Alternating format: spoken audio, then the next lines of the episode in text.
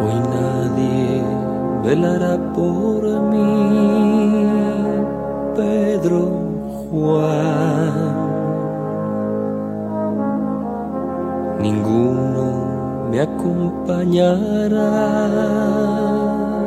Pedro Juan.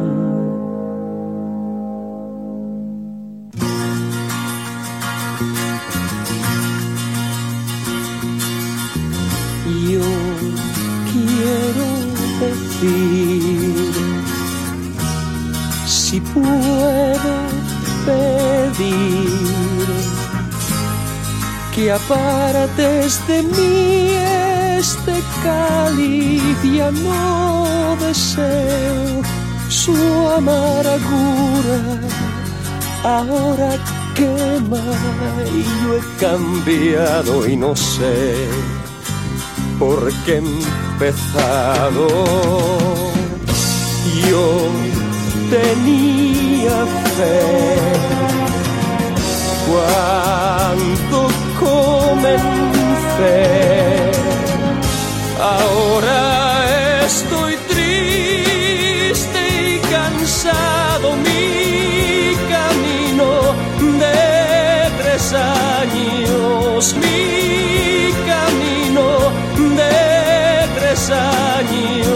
mi camino de tres años, me parece que son treinta y qué más puede un hombre hacer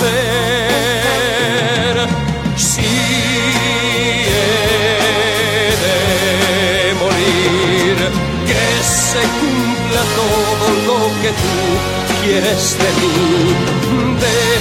Que me odien, que me claven en su cruz. Yo quiero ver, yo quiero ver mi Dios, yo quiero ver, yo quiero ver mi Dios, quiero saber, quiero saber, Señor, quiero saber, quiero saber, Señor, si he de morir. Dime si es por querer ser mejor de lo que fui. Si mi vida con la muerte de cumplir. Yo quiero ver, yo quiero ver mi Dios. Yo quiero ver, yo quiero ver mi Dios. Quiero saber, quiero saber, Señor. Quiero saber, quiero saber, Señor. Con morir que voy a conseguir. Al morir que voy a conseguir. Quiero saber, quiero saber, Señor. Quiero saber, quiero saber, Señor.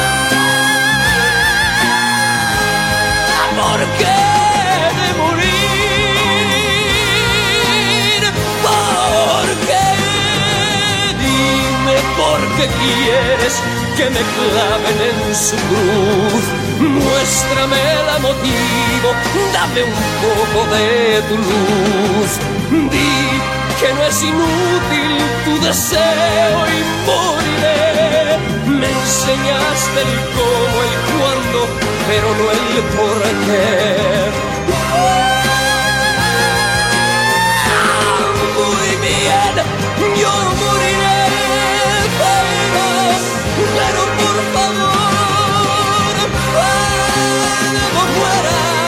cuando muera, mírame, por favor,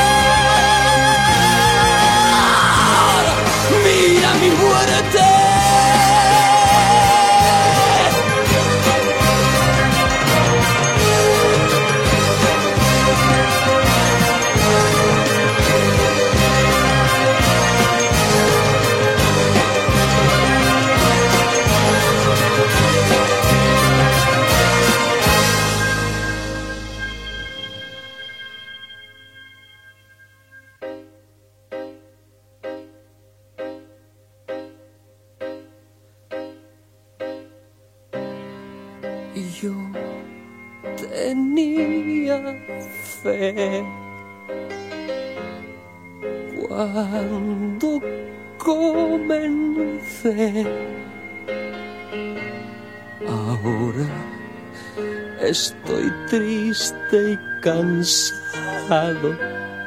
Mis tres años ya son miles.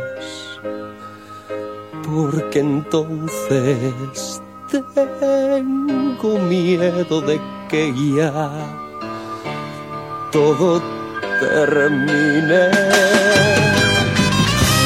Dios, yo no empecé.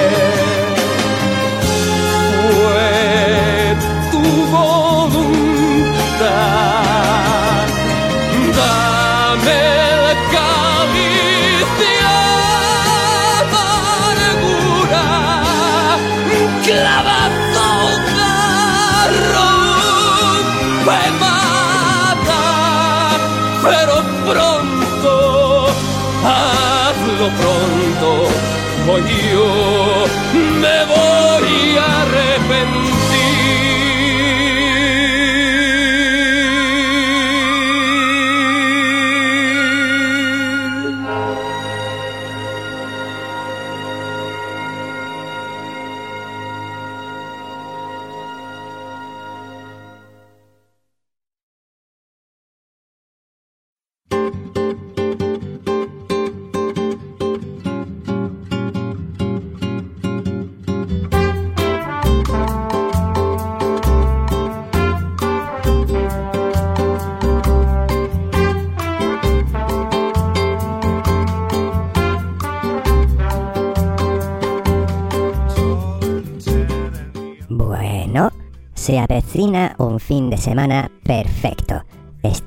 Está en su casa de vacaciones porque le va a estallar la cabeza y aquí estoy yo solito al control de todo. Así que lo primero que voy a hacer es ponerme una copita. Ya está, ya está, ya están estos gilipollas aquí. Nada que ni una puta copa me puedo tomar. Señor, de fucking Michi, ya cumplimos la misión. Todo ok, güey.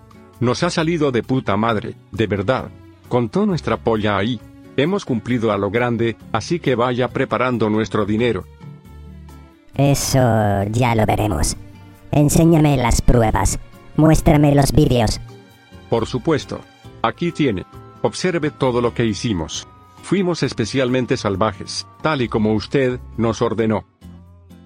A ver, a ver, que no veo bien, no veo bien. Acércame el móvil. A ver. ¿Eh? ¿Perdona? Pero... Esto... Esto es una broma, ¿no? ¿Esto qué mierda es? La prueba de lo que usted nos ordenó, señor. Hicimos las cosas, tal y como nos las pidió. ¿La prueba? ¿La prueba? Te voy a reventar la cabeza, gilipollas. Estoy algo confuso. De verdad que no entiendo nada. Hemos torturado y matado a quien usted nos ordenó. No hemos hecho otra cosa. Que no habéis hecho otra cosa, me cago en toda tu puta madre, en la de todos tus compañeros y en la tuya de nuevo. No lo puedo ver bien, pero os aseguro que ese no es el tío que yo os pedí que os cargaseis. ¿A quién cojones habéis matado? Dímelo, o no sales vivo de esta habitación, puto progre de mierda. Señor, atacamos, torturamos y eliminamos al hombre que usted quería. Su nombre al completo lo escribió usted en un papel. Enséñame el papel. Enséñame el papel. A ver. Dámelo. Trae pa' acá. Mira. Mira, mira y dime. Asqueroso hijo la gran puta. Esta es mi propia letra. Dime. ¿Qué mierda pone aquí? Señor, con todos mis respetos. ¡Contesta! Ahí dice, Álvaro, maricón, el grabador de podcast que siempre está furioso. Pero señor, ¿por qué me golpea? Porque ahí no dice eso. Bastardo digital de mierda. Mucha inteligencia artificial y no sabéis ni leer. No tienes ni idea de lo que habéis hecho. Llama ahora mismo a tu jefa. Quiero verla. Que venga la Karen. ¡Ya! Sí, señor.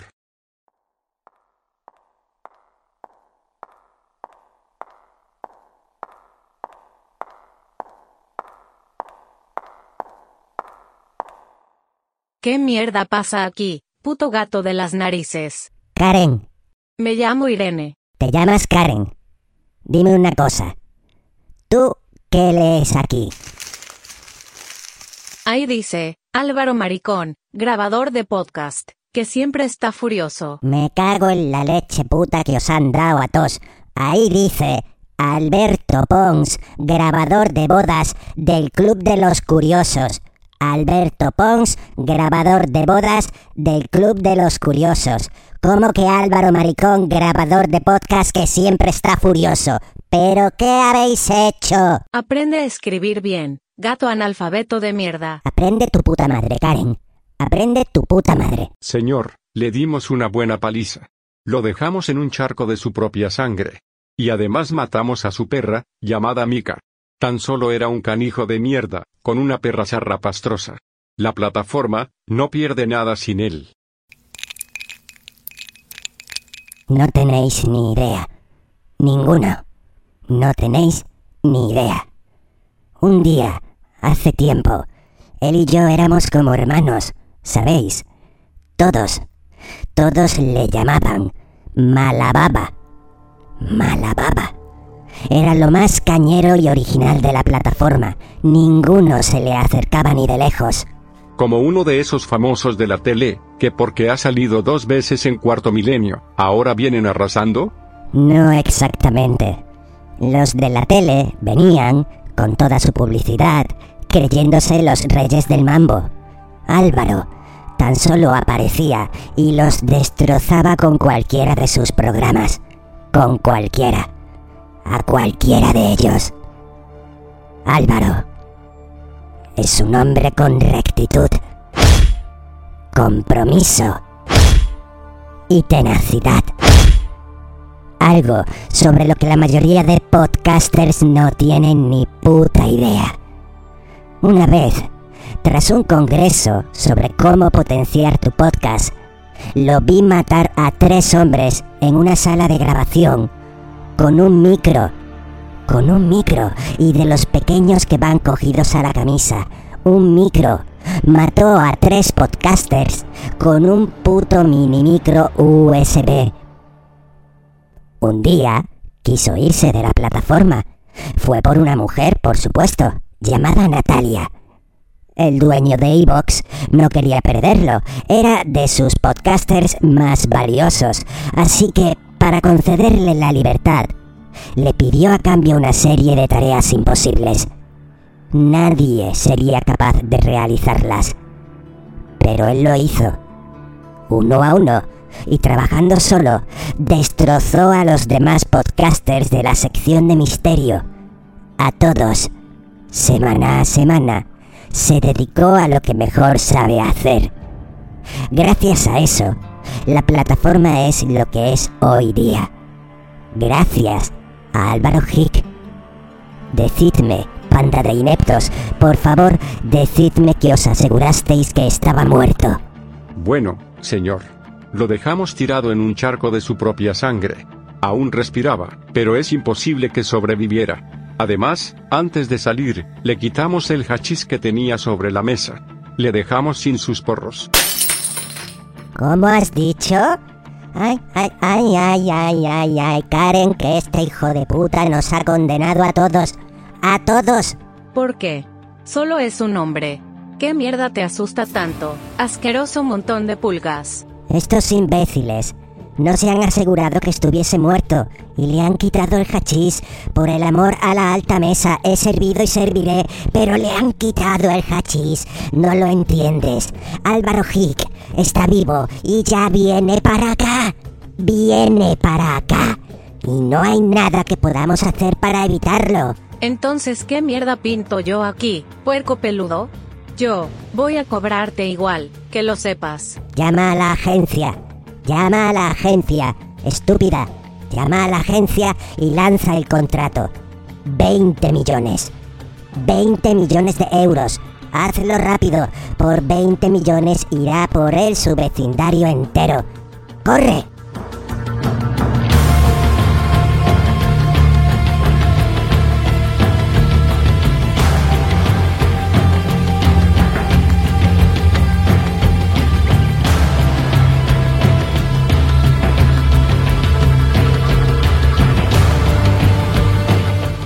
Atención por favor, nuevo contrato. Álvaro Hick, 20 millones. Repito, Álvaro Hick, 20 millones. Efectivo en 5, 4, 3, 2, 1. Activado.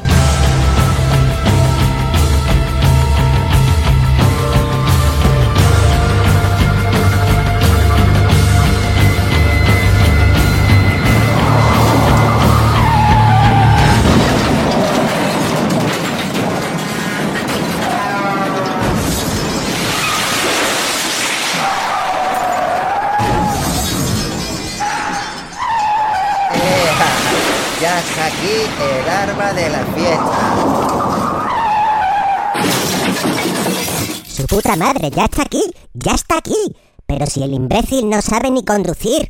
Karen, pon las videocámaras. Quiero verlo todo. Vosotros, vosotros, ya estáis tardando en ir a por él, a tomar por culo de aquí. Sí, señor. Pero, él es Álvaro Hick. Señor, va a matarnos a todos. Me importa tres mierdas. Para eso os pago. Venga, desfilando que es gerundio. Asqueroso hijo de puta.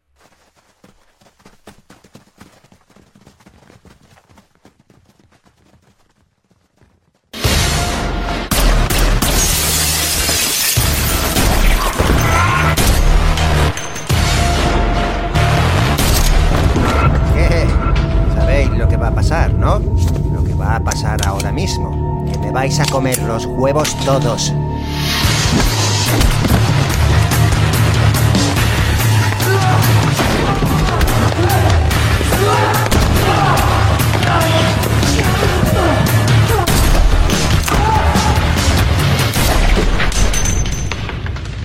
Trae para acá el ventolín que es mío, hijo la gran puta. Madre mía. Madre mía, no me lo puedo creer. Pero ¿desde cuándo ha aprendido a moverse así usando las MetaQuest? Que no lleva pistolas. Que lleva los mandos de las MetaQuest en las manos. Pues, el muy hijo de puta se los acaba de cargar. A todos. Gracias, Karen, por tu agudeza. Ya lo he visto. Tienes que volver a llamar a la agencia. Date prisa. Karen, date prisa que este hijo puta casi ha llegado.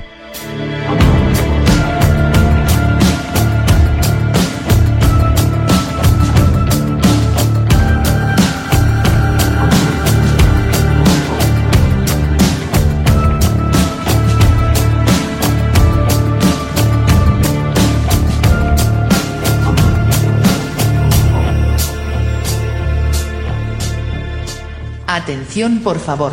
Por violación de las normas, Álvaro Hick. Repito, Álvaro Hick. Excomulgado. Además, la catedral atroz pasará a ser desconsagrada. Repito, Álvaro Hick ha sido excomulgado, y, la catedral atroz, desconsagrada. Permanece el contrato abierto de 20 millones. ¿Quién nos queda? Karen, ¿quién podemos enviar a que pare a ese puto asmático bastardo? Los gitanos dicen que te van a matar porque aún no les has pagado lo que les debes. Los rusos conocen a Hick y no quieren saber nada del asunto. Parece que se acaban tus opciones. Te veo nerviosillo. Mardo no te diera mala pécora. Envíale a los moros. A todos los de la zona. Los moros, que vengan ya. ¿Estás seguro de eso? Ya sabes lo que significa negociar con ellos. Karen, que vengan ya que tú no sabes de lo que este es capaz por recuperar sus porros. Y por vengar a su perra. Pero te aseguro que lo de la perra es secundario. Ok, ya han llegado. Me comunican que han topado con él y le están enfrentando.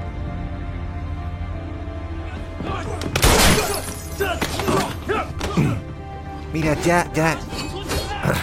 Ya tenía yo ganas de verme con vosotros. Eh, sois muy chulos, ¿eh? Sois muy chulos cuando vais en pandilla. Porque cuando vais de uno en uno sois tan cobardes y rajaos como todos. ¿Qué? ¿Os mola usar el machete, eh? ¿Os mola el machete? ¿Os mola acorralar a niñas, eh? ¿Os mola violarlas, verdad?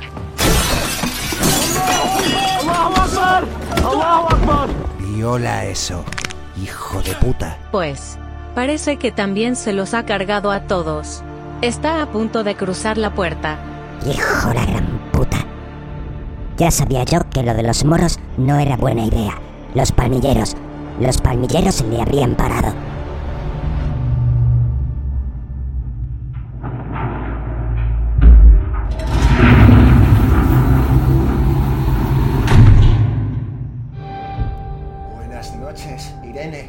Buenas noches. Increíblemente sexy, aún estando sudoroso, Álvaro. Te quedan muy bien el traje negro y la corbata. Gracias. Álvaro, Álvaro, por favor, no seas chungo. Por favor, podemos hablarlo. Trasgu, estás en mi sitio. Quítate de ahí. Maricón, de verdad, yo sé que estás enfadada. Trasgu.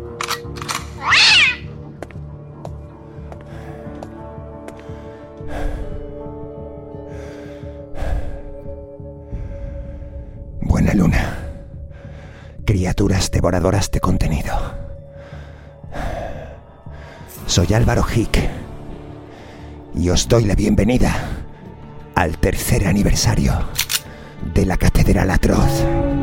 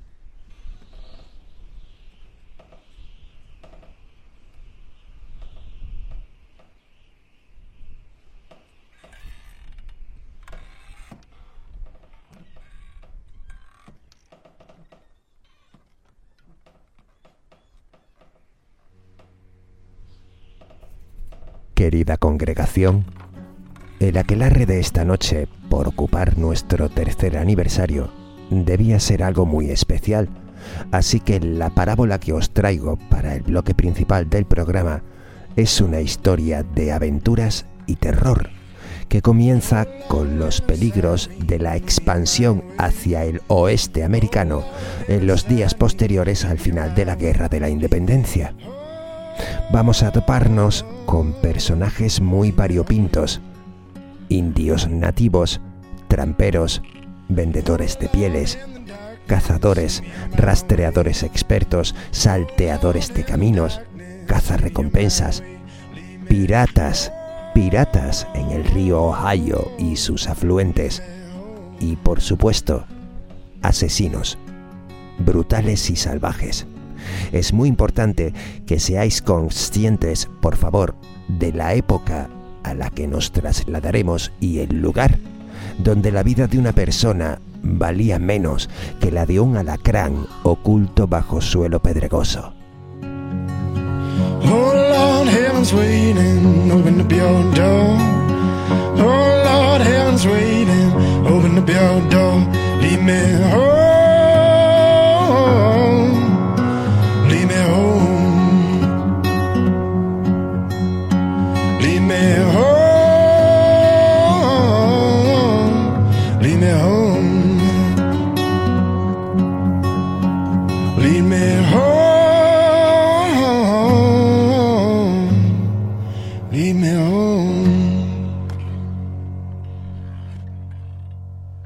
Joshua Makaya Harper, quien sería conocido Makaya Big Harp, Harp el Grande, nació probablemente en 1748, y William Harper, quien sería conocido como Willie Little Harp, Harp el Pequeño, nació posiblemente en 1750.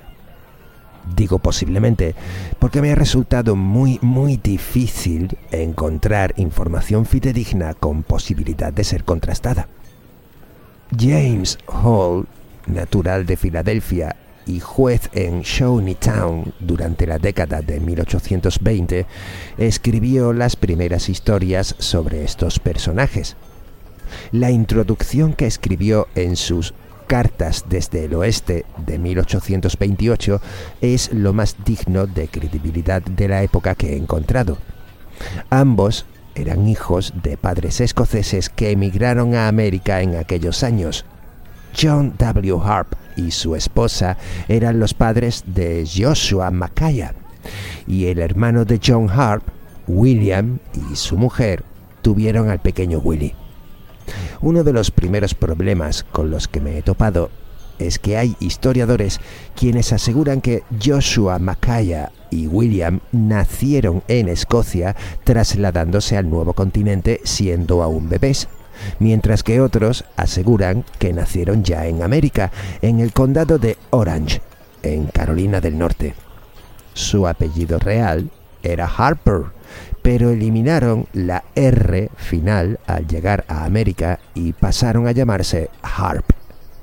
Sin embargo, en el artículo de John Musgrave del 23 de octubre de 1998 en el periódico del sur de Illinois, American Weekend, a través de una investigación muy exhaustiva, el periodista e historiador Musgrave citó el libro de Thomas Marshall Smith de 1855, Legends of the War of Independence and of the Earlier Settlements in the West, Leyendas de la Guerra de la Independencia y de los primeros asentamientos en el oeste, donde se afirma que los Harp eran mucho más antiguos de lo que la mayoría de los historiadores convencionales han reconocido, llegando allí mucho antes de lo que todos imaginaban.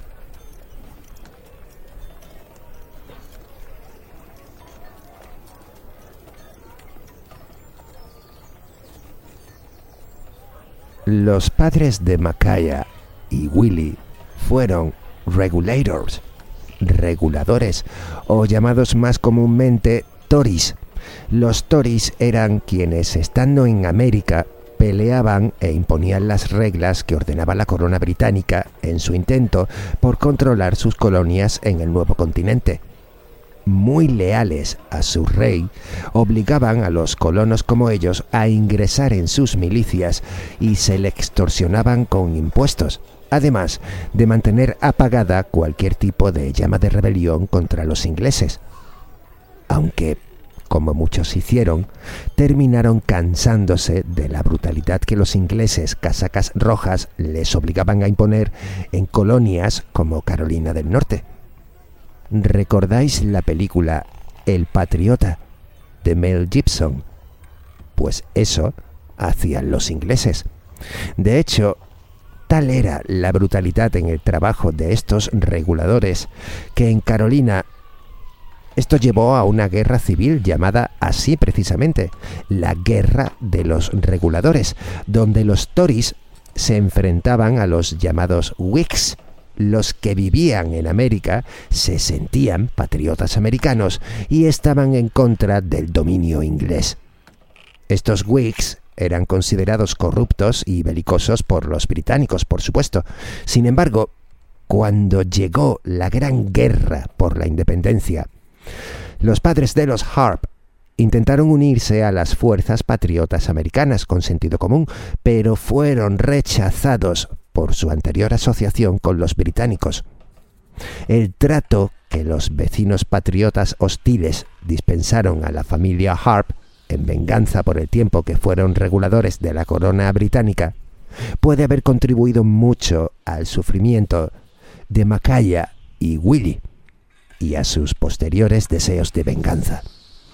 Aunque eso quizá fue culpa del trabajo que durante un tiempo tuvieron sus padres, quienes, en nombre de una corona extranjera, hostigaron y maltrataron a sus propios vecinos.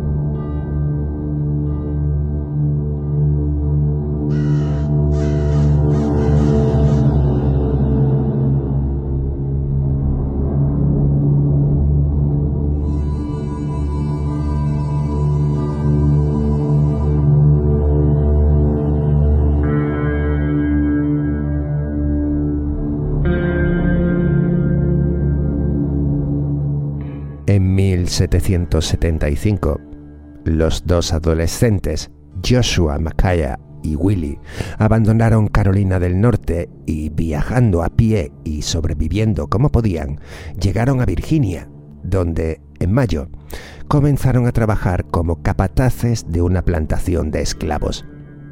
Y ya ahí comenzaron a demostrar una crueldad en su labor que les hacía muy valorados en su trabajo dos monstruos maltratando esclavos africanos o haitianos. Pero esa forma de liberar la bestia, que ambos anidaban en su interior con sus métodos de castigo y tortura, les duraría poco tiempo, ya que estalló la llamada Revolución de las Trece Colonias. Vamos, una escaramuza que fue creciendo hasta convertirse en conflicto y después en la Gran Guerra que acabó con los puñeteros ingleses concediendo la independencia de Norteamérica. Pero eso ni fue sencillo ni duró poco tiempo. Para el caso, cuando estalló el conflicto, los hermanos Harp robaron dos caballos de la finca del señor Wood y huyeron de allí. Su reacción era lógica. Si aparecían los ingleses, les obligarían a ir con ellos, pues sabían que sus padres habían sido leales a la corona sin embargo, si en la refriega ganaban los patriotas, sería muy probable que a ellos dos los cogieran y ahorcaran por traidores, por leales a la corona. De hecho, cualquiera que supiera de quiénes eran hijos, los trataba como traidores. Así que robaron caballos y desaparecieron. Hay registros de testigos se tiene más o menos constancia de por dónde pudieron moverse, pero durante más de cuatro años no se supo de su paradero. Lo que sí sabemos es que, cargados de odio contra los Whigs, contra los colonos que querían una América independiente de Inglaterra, los hermanos Harp se unieron a una banda de salteadores Tories, es decir, criminales que hacían lo que les daba la gana en nombre de la corona inglesa, algo así como la patente de corso, pero mucho más salvaje. Mucho más salvaje. Durante dicha guerra de la independencia, el territorio norteamericano se convirtió en un apocalipsis donde las zonas fronterizas que no eran azotadas y devastadas por la guerra eran controladas por pandillas de salteadores de caminos asesinos de todo tipo, con unos niveles de brutalidad inusitados. Y si te movías un poco hacia las praderas del oeste, buena suerte, porque te toparías con los indios. El salvaje oeste en su más puro estado. En la banda a la que pertenecían sus actividades incluían el asesinato de colonos sospechosos de estar aliados con los patriotas o de ser neutrales, de no querer mezclarse en el conflicto. Una vez se les asesinaba, robaban sus suministros, quemaban sus granjas y secuestraban a sus mujeres y niños, en la creencia que las autoridades británicas o los indios aliados de los británicos pagarían un rescate. ¿No sabíais que había muchos indios aliados con el imperio inglés? ¿No recordáis el último moicano? Para cuando descubrían que no habría recompensa por tales prisioneros, primero, violaban a las mujeres cuantas veces quisieran y después las asesinaban junto a sus hijos. Muchas veces, por no gastar munición, lo hacían con el filo del cuchillo. Pero eso no cambió su forma de actuar, es decir, de repetir el sistema y, valga la redundancia, sistemáticamente violar y maltratar a las viudas de los patriotas que asesinaban. La violación era utilizada como arma de terror por la banda para que las noticias y rumores sobre su actuación hicieran que la próxima granja que tomaran no pusiera resistencia.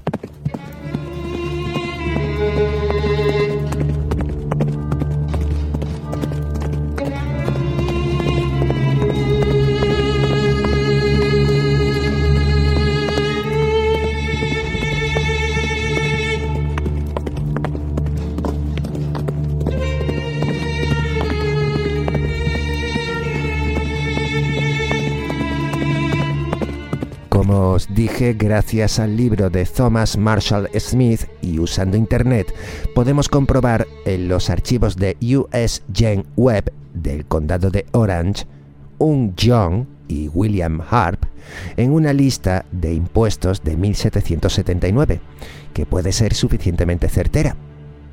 Parte de lo relatado en el libro sobre los Harp proviene de las declaraciones de Frank Wood, un soldado patriota americano que durante la guerra formó parte de un grupo de perseguidores de la banda de Tories a la que pertenecían John el Grande y el pequeño Willy. El soldado Frank Wood relató cómo en uno de los asaltos de la banda de violadores en Carolina del Norte secuestraron tres chiquillas para llevárselas con ellos y hacerlas suyas. El propio padre de Frank, el capitán James Wood, interrumpió con éxito el intento de secuestro de una cuarta adolescente, disparando e hiriendo a varios hombres, incluyendo al pequeño Willy, quien era uno de los cinco atacantes. Si recordáis el apellido Wood, era el tratante de esclavos quien dio trabajo a los dos Harp cuando llegaron a Virginia. En 1780, cuando los británicos, perdiendo reorientaron su campaña hacia el sur, reconocieron y admitieron oficialmente en sus filas a los criminales de las bandas Tories y a sus aliados indios cherokees. El 7 de octubre, los estadounidenses atacaron a gran parte del ejército británico del sur en Kings Mountain, cerca de la frontera entre las Carolinas del Norte y del Sur. El joven soldado Frank Wood se topó con Harp el Grande durante la batalla. Disparó contra él, pero falló. Tras la batalla, derrota para los británicos, los Harp visitaron brevemente la zona de sus padres. Sin embargo, no permanecieron allí mucho tiempo, sabiéndose buscados por todos los patriotas, incluso por los que no eran soldados. Frank Wood también recordó haberse enfrentado a Joshua Mackay en combate el 20 de noviembre en la batalla de Blackstocks y de nuevo el 16 y 17 de enero de 1781 en la batalla de Cowpens en Carolina del Sur. Ninguna de las veces pudo matarlo. Siempre se le escabulló.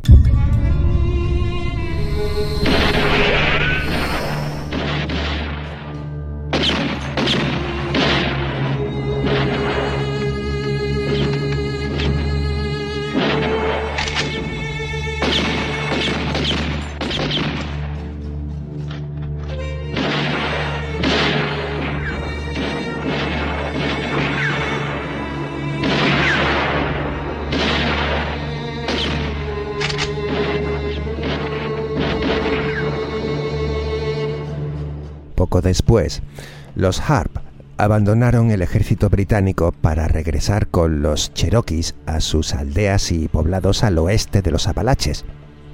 Durante ese viaje participaron en el ataque a Bluff Station, el fuerte Nasbrough, en la actual zona de Nashville, en Tennessee, el 1 de abril.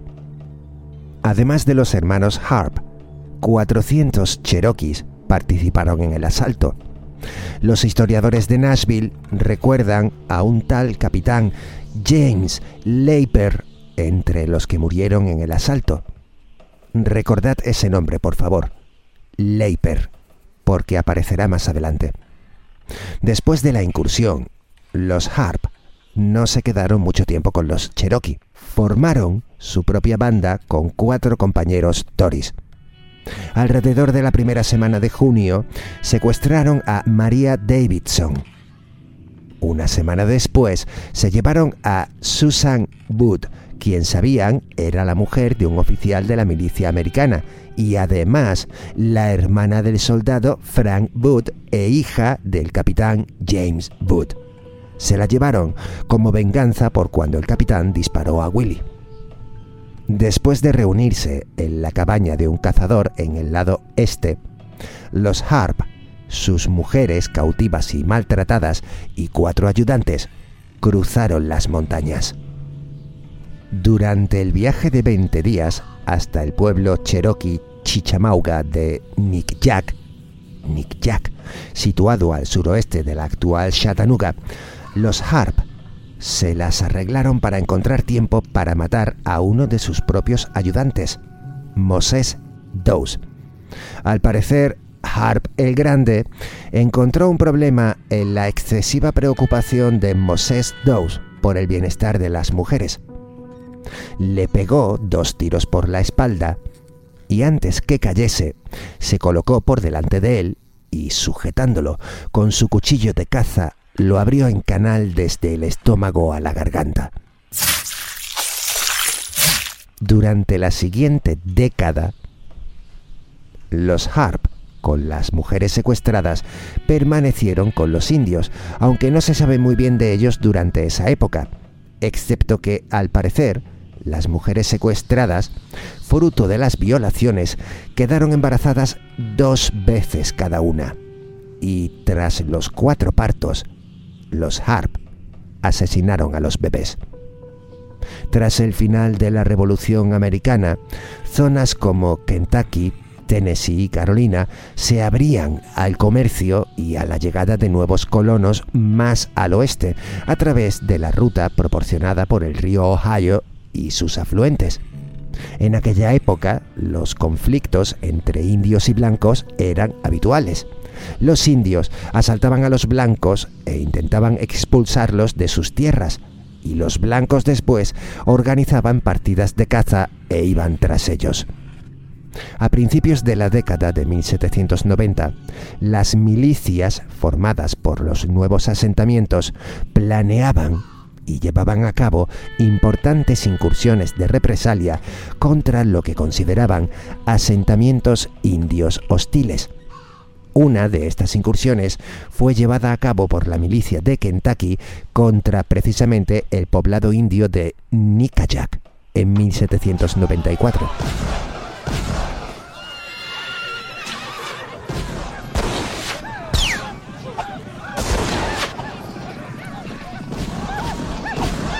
La incursión contra Nickajack se llevó a cabo en parte como represalia por el secuestro de mujeres de los asentamientos blancos, entre ellas Susan Wood y Maria Davidson.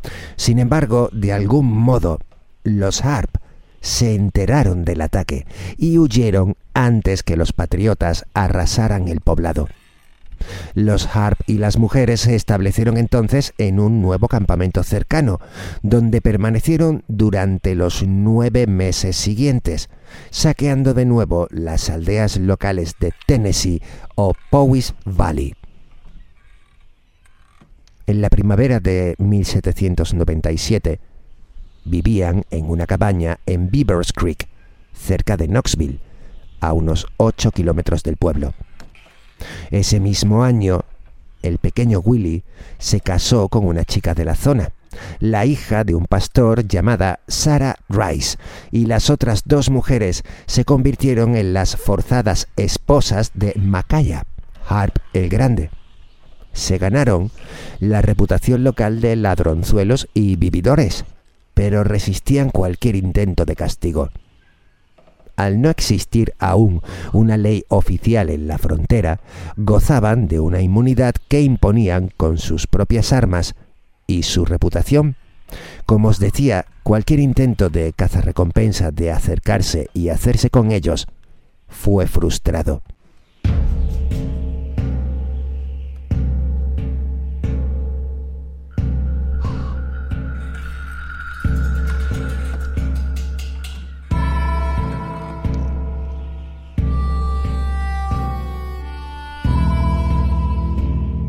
A finales de 1798, un vecino, con razón, los acusó de robarle caballos. Esa era una acusación muy grave en la época que en la mayoría de pueblos y asentamientos significaba horca. Los Harp, sus mujeres y sus nuevos hijos huyeron, pero los vecinos acabaron alcanzándoles a ellos y a los caballos. Mientras regresaban a la capital, tanto Macaya como Willy se las apañaron para escaparse. Los vecinos los persiguieron durante un tiempo, pero al no dar con ellos, finalmente desistieron. Pero ahí no acabaría la cosa. En lugar de huir o esconderse, esa misma noche, los Harp volvieron a la alborotada taberna regentada por un hombre llamado Hughes, a unos kilómetros al oeste de Knoxville. Los Harp habían frecuentado el establecimiento con anterioridad y conocían al dueño. Y todos los clientes les conocían a ellos. En cuanto los dos forajidos buscados entraron al local, la multitud se quedó en absoluto silencio. Dentro encontraron a un hombre llamado Johnson, a quien estaban buscando. Los Harp estaban seguros que él había archivado la información sobre el paradero de los caballos y delante de toda la clientela le pidieron amablemente que les acompañase fuera. Unos días después, un pastor de cabras que transitaba con su rebaño por la ribera del río Holstein encontró en la orilla el cadáver de Johnson. Le habían abierto en canal desde la ingle a la mandíbula. Le habían arrancado de cuajo todos los órganos internos y lo habían rellenado de piedras.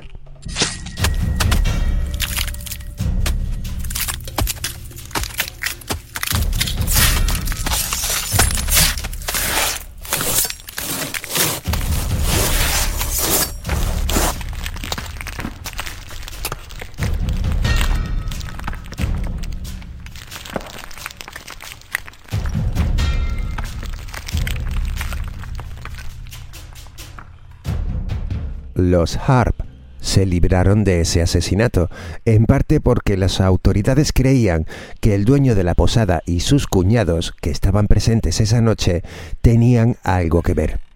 Mientras tanto, los Harp no se lo pensaron y se marcharon a toda velocidad hacia el este, hacia Cumberland Gap, para reunirse con sus esposas. Mientras viajaban por las tan peligrosas rutas, mataron dos veces más en Wilderness Road. La primera vez a un matrimonio de viajeros de Maryland llamados Bates y Paca. Al hombre lo cosieron a disparos. A la mujer la violaron varias veces y después la destrozaron con sus cuchillos. Literalmente la descuartizaron esparciendo sus restos por el suelo. La siguiente vez ocurrió el 13 de diciembre con un joven virginiano llamado Langford, un hombre lo bastante insensato como para viajar solo por aquellas tierras y presumir de sus monedas de plata en demasiadas posadas. Los Harp lo pillaron cerca de Kentucky y como hacían con la mayoría de sus víctimas, también lo abrieron en canal le vaciaron las vísceras y lo rellenaron de piedras, mostrando que les interesaba más saciar su sed de sangre que el propio robo en sí. No se deshicieron del cadáver lo suficientemente bien y los arrieros que pasaban por allí lo descubrieron un par de días después. Casi de inmediato, el posadero reconoció el cuerpo y aseguró conocer a los culpables, quienes abandonaron el local siguiendo al desdichado chico asesinado. Se reunió un pelotón y comenzó el rastreo y la persecución. El día de Navidad de 1799 atraparon a los Harp y los encarcelaron en Stanford, en Kentucky.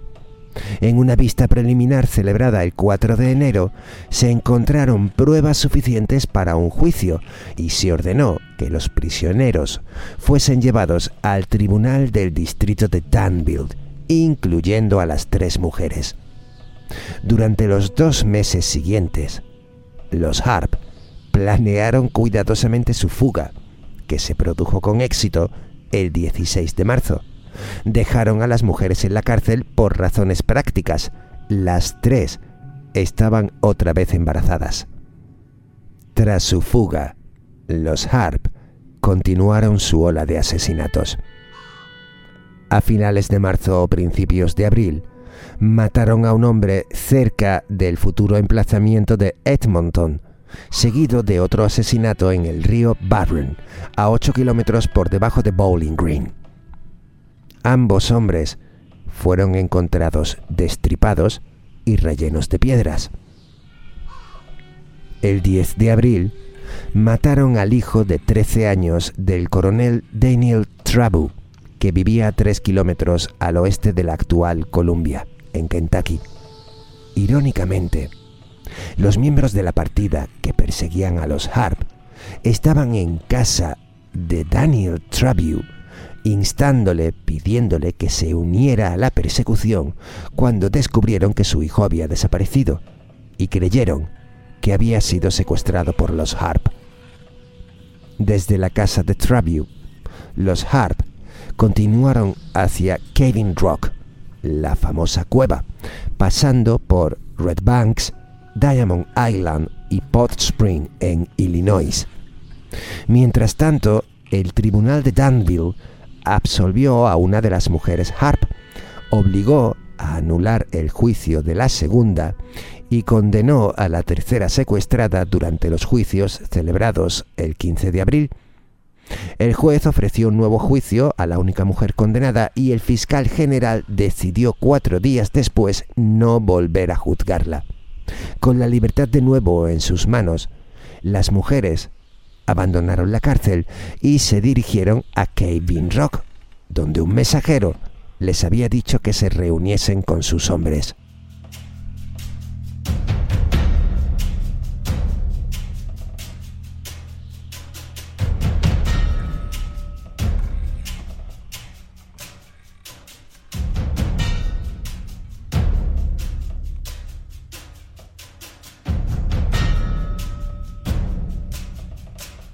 El 22 de abril, el gobernador de Kentucky ofreció una recompensa de 300 dólares por cada uno de los Harp.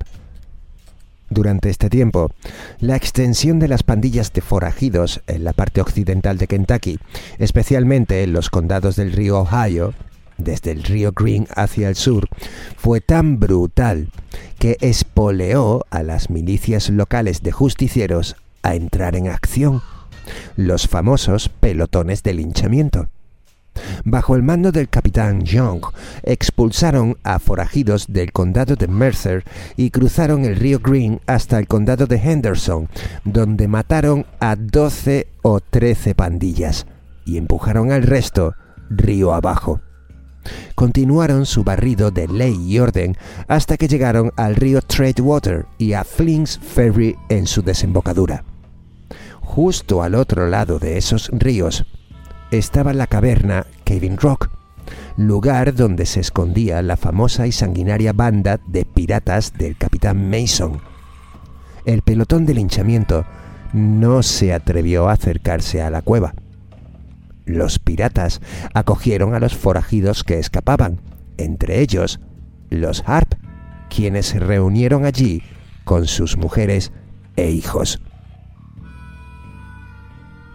Los Harp, por supuesto, se unieron a los piratas en el, digamos, comercio de embarcaciones, atacando barcos planos muy cargados que viajaban río abajo con sus mercancías.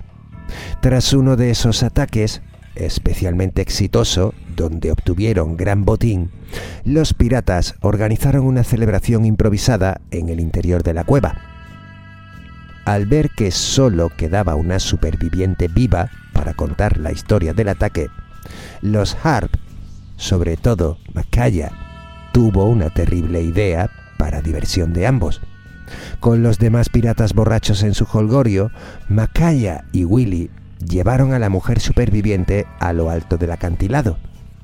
La desnudaron, la golpearon, la violaron, la ataron a un caballo, le vendaron los ojos y la despeñaron precipicio abajo.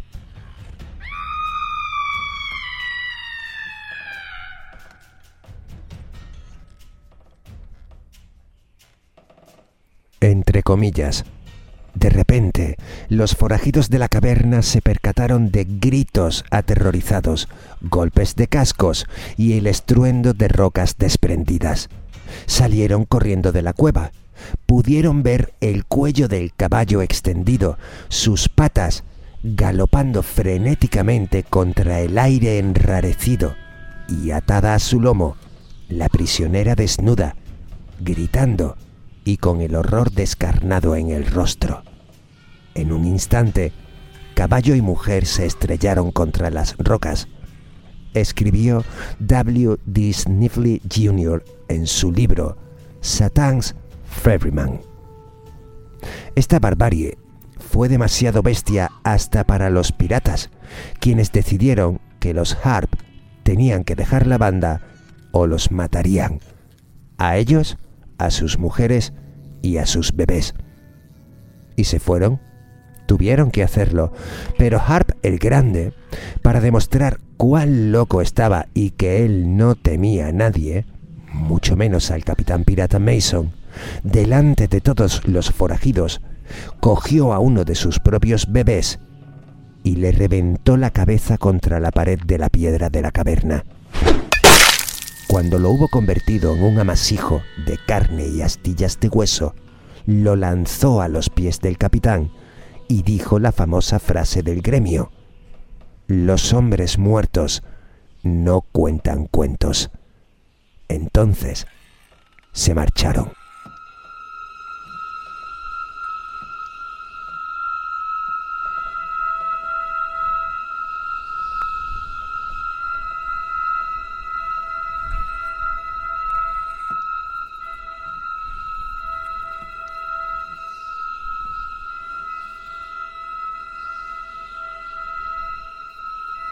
Después de aquella noche de mayo de 1799, el reino de terror de los Harp se calmó por un tiempo, al menos durante unas semanas.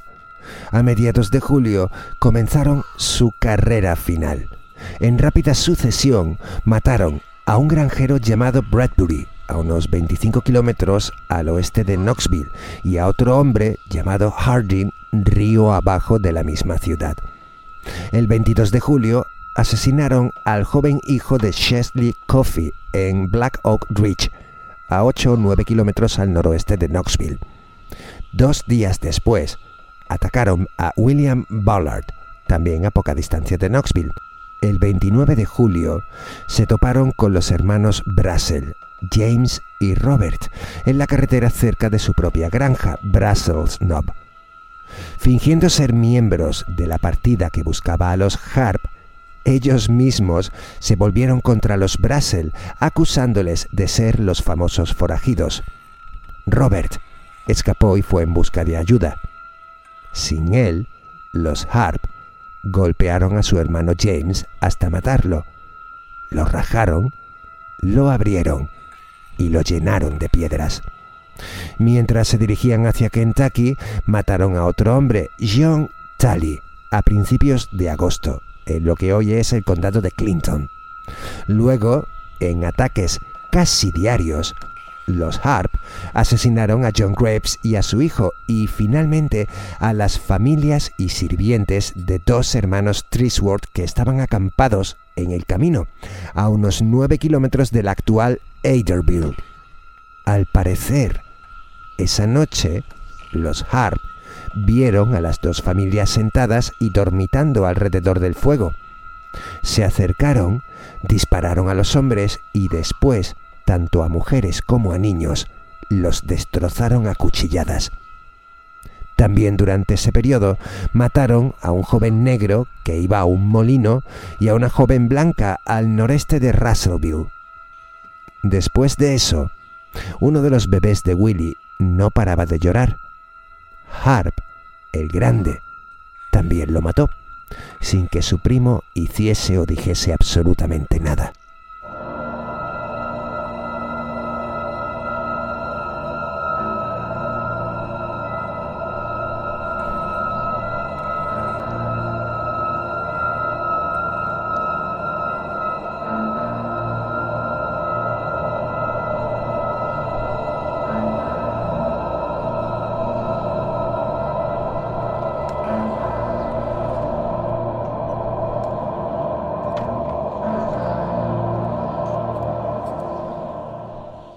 Russellville, los Harp despistaron a sus diversos perseguidores, tentándoles a seguir pistas falsas, haciéndoles recorrer un inútil sendero hacia el sur, de vuelta a Tennessee.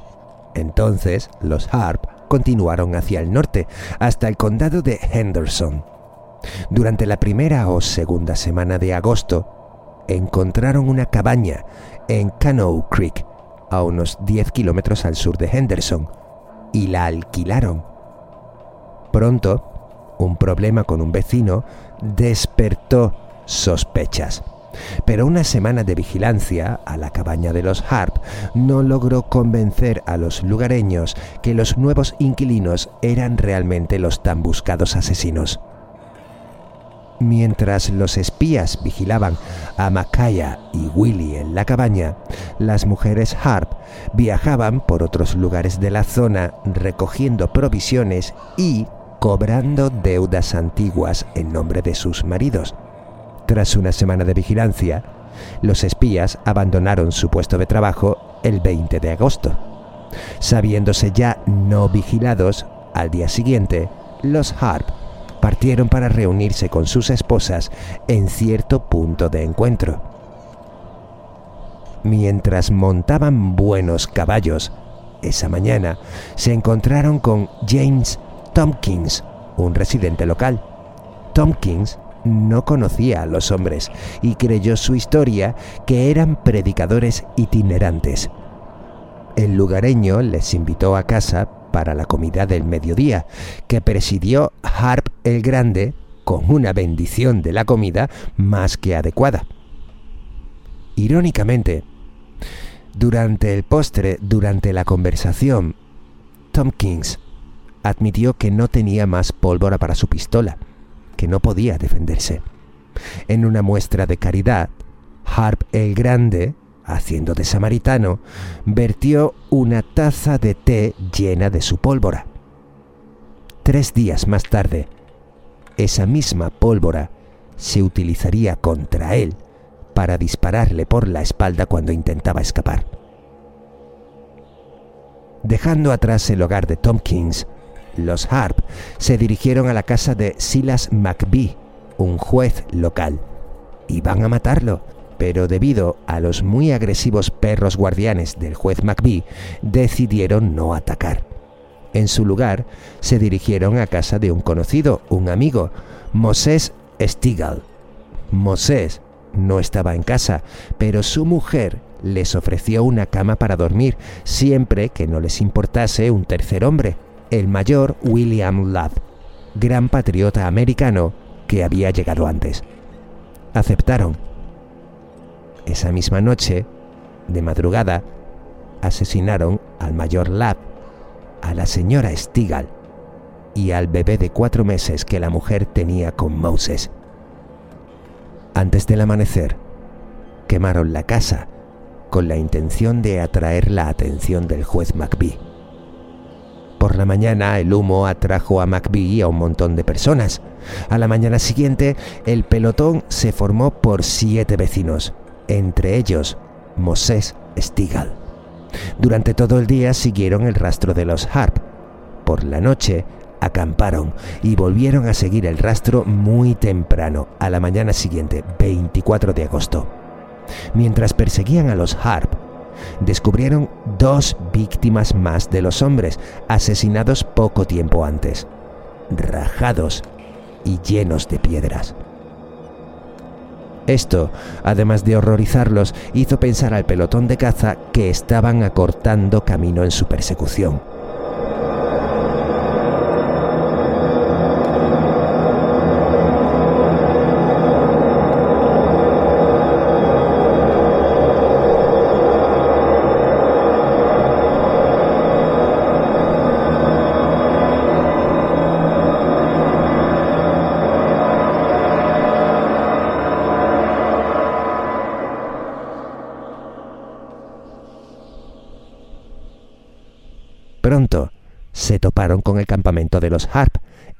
Solo estaba la mujer del pequeño Willy.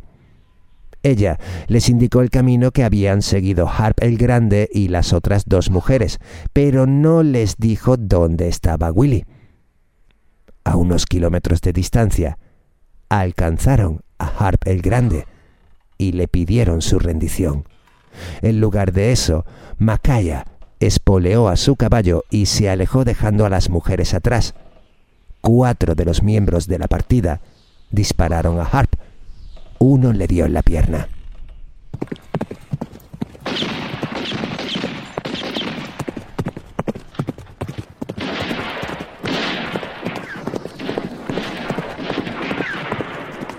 ¿Recordáis que antes os dije, guardad en la cabeza el nombre Leiper? Era el capitán que murió en Bluff Station, en el fuerte Nasbrough, cuando los Harp atacaron junto a 400 indios. Pues en la partida de cazadores estaba John Leiper, el hijo del capitán asesinado por Harp el Grande. John Leiper falló y luego tomó prestada la pistola de Tompkins para un segundo disparo. Tompkins, a quien dos días antes Macaya Harp le había regalado un tazón de pólvora. Leiper espoleó su caballo para alcanzar a Macaya. Creyendo que no había tenido tiempo suficiente para que Leiper recargase su arma, Harp el Grande se volvió confiado y apuntó cuidadosamente a su enemigo. Entonces, utilizando la pistola de Tompkins, Leiper disparó su segunda y última bala hacia Harp. El proyectil entró en su columna vertebral y le destrozó la médula espinal. Harp, erguido por inercia, siguió cabalgando por el sendero, perdiendo sangre cada minuto. La partida lo alcanzó y él cayó del caballo, estampándose en el suelo sin oponer resistencia. Sabía que por el disparo en la espalda estaba paralizado desde la herida hacia abajo. Suplicando agua, Leiper le quitó uno de los propios zapatos a Harp y se lo llenó para que bebiera. Harp vio que el grupo de hombres se alineaba y recargaba sus armas para ejecutarlo. Entonces, actuando, él levantó las manos, gritando que era creyente y merecía una confesión por sus pecados. Solo pretendía ganar algo de tiempo. Moses, quien hasta hace dos días pensaba que los Harp eran amigos y a quien le habían degollado y asesinado a su mujer y a su bebé recién nacido, se acercó, cogió el cuchillo de carnicero de Harp el Grande y sin dejar de mirarle a los ojos, lentamente le cortó la cabeza. Se la llevaron en una bolsa dejando allí el cadáver, pero la partida de hombres decidió ir hasta donde la carretera de Henderson se bifurcaba en dos direcciones, una hacia Marion y Eddyville y la otra hacia Madisonville y Russellville. Justo en la intersección, clavaron la cabeza de Macaya en una pica y la dejaron allí. a modo de advertencia. Desde entonces, ese cruce de caminos se llama Harp's Head, la cabeza de Harp.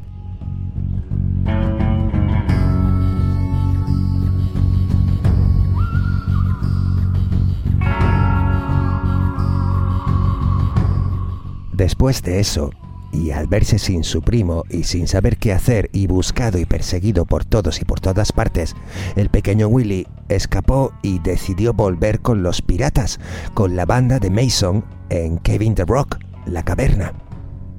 Les convenció que él no era como su hermano y que sería un buen integrante de sus filas si se lo permitían. Y accedieron.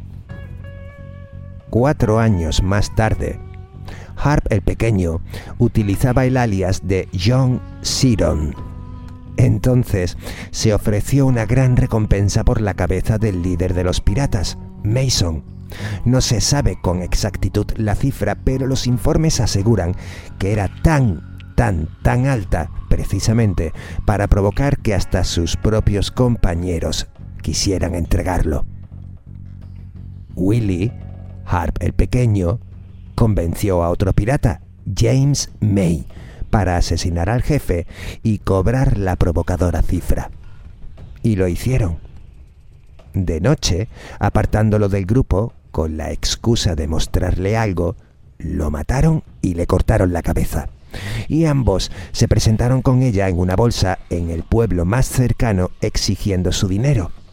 Pero les reconocieron a James May le reconocieron como uno de los piratas de Mason y a Willy como al famosamente buscado hermano de Macaya Harp.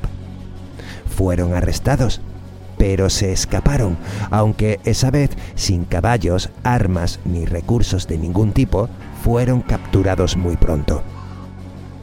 Se les juzgó a ambos y se les condenó a muerte. En enero de 1804 fueron ahorcados.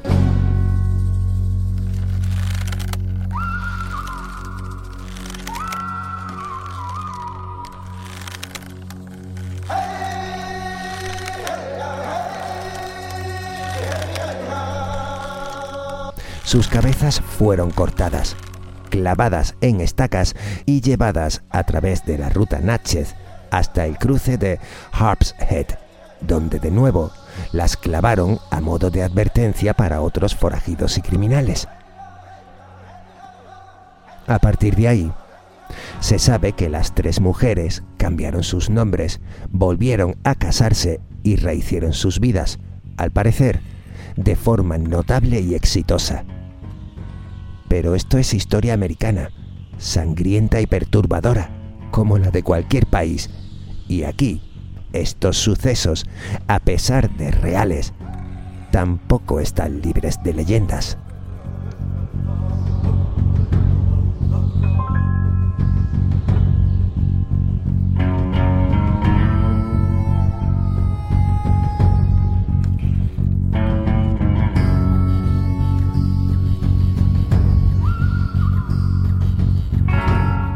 A pesar de la crueldad y la injusticia que suponía la vida diaria en el viejo oeste americano y la brutalidad y la violencia que rodeaban a los Harp, no es de extrañar que una leyenda fantasmal gire en torno al notorio Macaya Harp el Grande. Además de aterrorizar a los estados de Kentucky, Tennessee e Illinois, los Harp eran conocidos por haber viajado a lo largo de la ruta Natchez a través del Mississippi. Entre Tupelo y Houston, en Mississippi, hay un lugar llamado Witch Dance, la danza de la bruja. Envuelto en misterio durante siglos, no solo fue el hogar de los constructores de los extraños y famosos túmulos del Mississippi, sino que también se dice que fue utilizado por un aquelarre de brujas que se reunían para celebrar allí ceremonias nocturnas. Según la tradición, allí donde los pies de las brujas tocaban el suelo durante sus bailes, la hierba se marchitaba y moría para no volver a crecer. En algún momento antes de su muerte, Harp el Grande viajaba por la ruta Natchez con un guía indio que le mostró las zonas desnudas del suelo y le habló de la leyenda de la danza de las brujas. Macaya Harp se burló de eso y comenzó a saltar de un punto a otro sobre los túmulos, pateándolos y desafiando a las brujas a salir y luchar contra él. Por supuesto, no ocurrió nada, al menos entonces. Finalmente, Harp el Grande regresó a Kentucky, donde la partida lo localizó en agosto de 1799.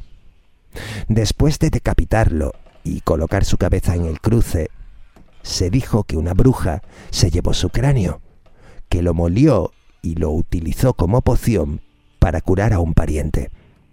Pronto se corrió la voz, y cuando los viajeros contaban las historias alrededor de ese cruce de caminos, juraban que podían oír risas crepitantes procedentes de arbustos y los árboles cercanos. Buenas noches, querida congregación. Pronto volveremos al salvaje oeste americano.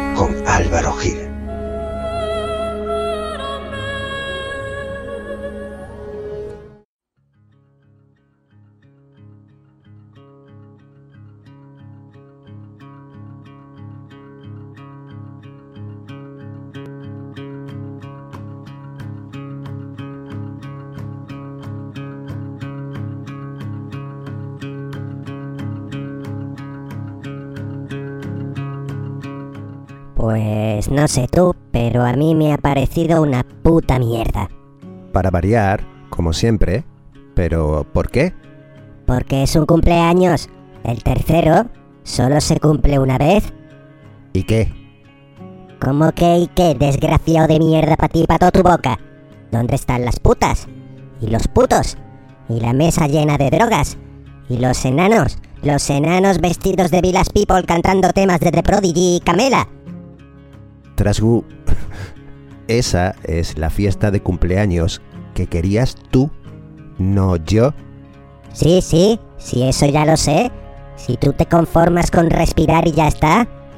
Claro, que el programa de esta semana lo has hecho tú con tus huevos, ¿verdad? No te pongas chulo. No me provoques. Pues todavía no hemos terminado. ¿Qué quieres decir? Que tu audiencia se merece mucho más. Eso por supuesto, pero no he preparado nada más. Yo sí. ¿Perdona? Esta es mi sorpresa de cumpleaños. Trasgu, Trasgu, de verdad, tío. Estoy reventaico, en serio. No tengo ganas de pelear. Mira, la que he tenido que liar para comenzar el programa. Tranquilo, tranquilo. ¿Te atreves? ¿Te atreves a una batería de preguntas que no conoces, muy de tú a tú, en plan Bertín Osborne, en tu puti o en el mío? ¿Cómo? Nah, nah, es que hablo y le llega el sonido al cerebro, pero como si nada. Que si te atreves a contestar a las preguntas que yo te haga ahora mismo, sin saberlas, sin mirarlas, ¿te atreves? Trasgu, que tengo más labia que tú. ¿Estás seguro de esto?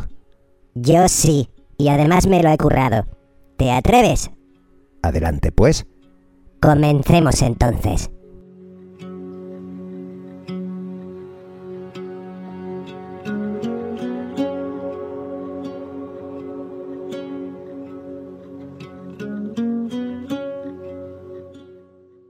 ¿Tenías un amigo imaginario cuando eras pequeño? No, tenía un enemigo imaginario. Micaela Dumbor era una especie de ser mitad hombre, mitad coche, lleno de cables. Tuve varias pesadillas con él y después me dio la pájara pensando que me perseguía en la oscuridad. O sea, que eras un niño loco. No, Trasgu. ¿No que va? Trasgu, ¿has dicho preguntar y responder? ¿No que me ibas a psicoanalizar? Ok, ok. ¿Has hablado alguna vez contigo mismo frente al espejo? Todos los días. No jodas.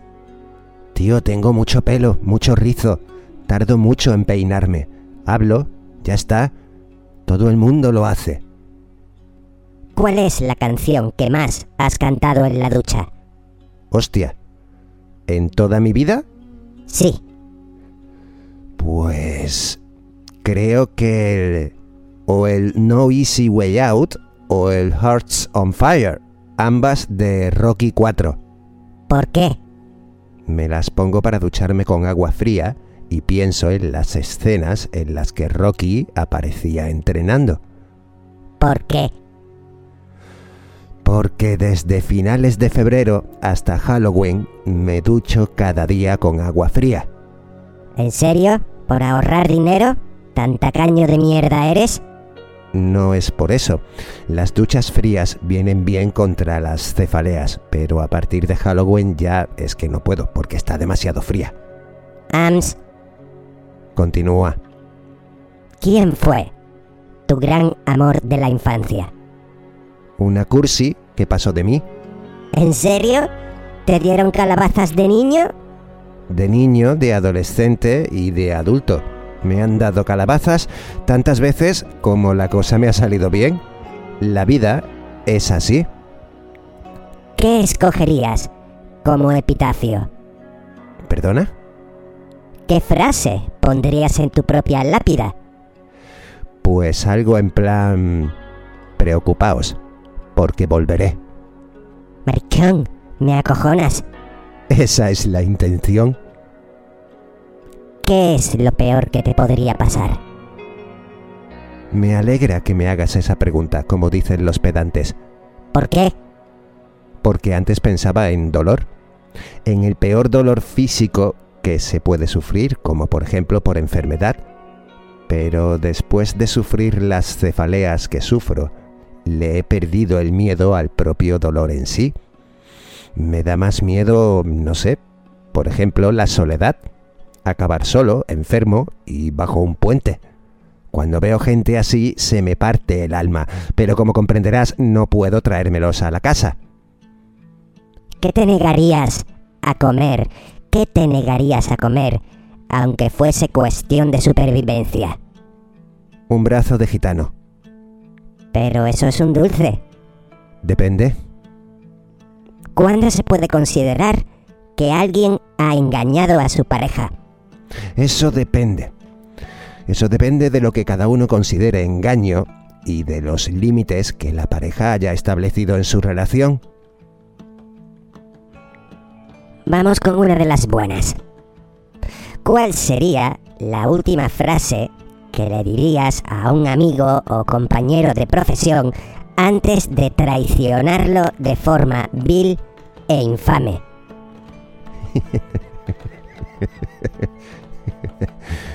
Pues la que siempre uso. ¿Cuál? Te dije que te arrepentirías. ¿Cuál es para ti la diferencia entre amor y amistad? Pues son dos cosas que no tienen nada que ver y que no se deben mezclar porque siempre acaban mal. ¿Qué cambiarías si pudieras volver a empezar tu vida? Ciertas cosas que hice hace años que a ciertas personas le hicieron daño. Si solo pudieras escuchar una sola canción durante toda tu vida, ¿cuál sería? ¿Cuál sería? Pues no sé. Eh, Pues una que me diera muy buen rollo, imagino, no sé. El I Wish I Could Fly de Nina Simone, por ejemplo, ¿Qué es lo que menos te gusta de tu físico? Que soy una escoba con rizos. ¿Y qué cambiarías de tu apariencia física? Nada. Nada. Soy como soy y hace mucho que me acepto. Y al que no le guste que no mire. Bien dicho, Gracias. Maricón. Si pudieras decidir la fecha de tu muerte, ¿cuál sería? Joder, por supuesto, lo más lejana posible. Me encantaría vivir 100 vidas seguidas y no serían suficientes. ¿Venderías a alguien de tu familia por un millón de euros? Vendería a cualquiera de ellos por un solo euro. Interesante. Si tuvieras que decidir entre dividir las riquezas del mundo equitativamente entre todas las personas o quedártelo todo tú, ¿qué harías? Por supuesto que dármelo todo yo. No, si te parece. ¿Cuál es la película que más te asustaba de pequeño? El Dr. Jekyll y Mr. Hyde, la versión en blanco y negro de Spencer Tracy. Me daba auténtico pánico. ¿Cuál es el sitio más raro en el que has hecho tus necesidades? Uy, pues mira, mear he meado en muchos sitios, pero nunca he cagado en la calle. No te creo. ¿Es la verdad? Ni siquiera cuando ibas muy pelotazo. Ni siquiera. Aguante que tiene uno. Vomitar sí he vomitado, a solas y delante de la gente, y además con la fuerza de una manguera de bomberos, pero nunca he necesitado defecar. Siempre he aguantado. ¿Cuál es el insulto más creativo que jamás te hayan hecho? Pues tendría que mirar entre los mensajes que recibo cada día para decidir apropiadamente sobre ello. ¿Cuáles son los sonidos que adoras escuchar cuando haces el amor? Yo adoro la voz de Natalia. Cualquier sonido que haga me va a encantar. ¿Cuáles son los sonidos que tú haces cuando haces el amor? Me pongo a rapear como Eminem, gilipollas. Tu puta madre. Pero esto qué mierda de preguntas son? ¿Cuál es tu zona erógena más sensible? Los huevos. Hijo de puta. ¿Es la verdad? No es porque estés castrado. Los tengo demasiado sensibles. Me producen cosquillas. Sé que suena a cliché, pero no me gusta que me toquen los huevos. Córtatelos, como hiciste conmigo, sádico de mierda. Pues escribe un libro como transexual arrepentido. Seguro que te forras. ¿Qué actividad o postura sexual has realizado recientemente que hace un año jamás imaginaste hacer? Trasgu. Cuando hay que follar, se folla y ya está. Yo el año pasado no pensaba siquiera si iba a estar vivo en 2023. ¿Cuál es para ti la duración ideal de los preliminares? Todo lo que se pueda, todo lo que se pueda y más. Me considero una persona pasional. Me gusta arder, quemar y disfrutar del fuego. Si alguien te diera un millón de euros por romper con tu pareja, ¿lo harías? No. Amo a Natalia y te aseguro que vale mucho más que eso. Si alguien te diera un millón de euros por ser infiel a tu pareja, ¿lo serías? No. Ni aunque me diesen 10 millones. ¿Por qué? Porque no soportaría que ella lo fuese conmigo. Esas cosas no se hacen. Ya está. ¿Con qué parejas de amigos querrías ir a un club de intercambio de parejas? No me gustan esos sitios.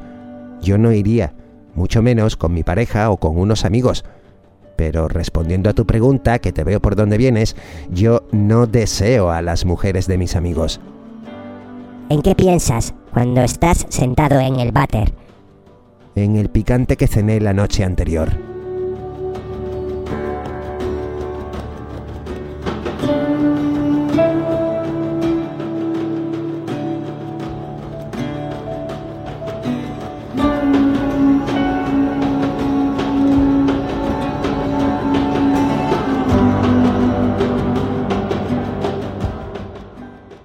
¿Qué es lo último que has buscado en el móvil?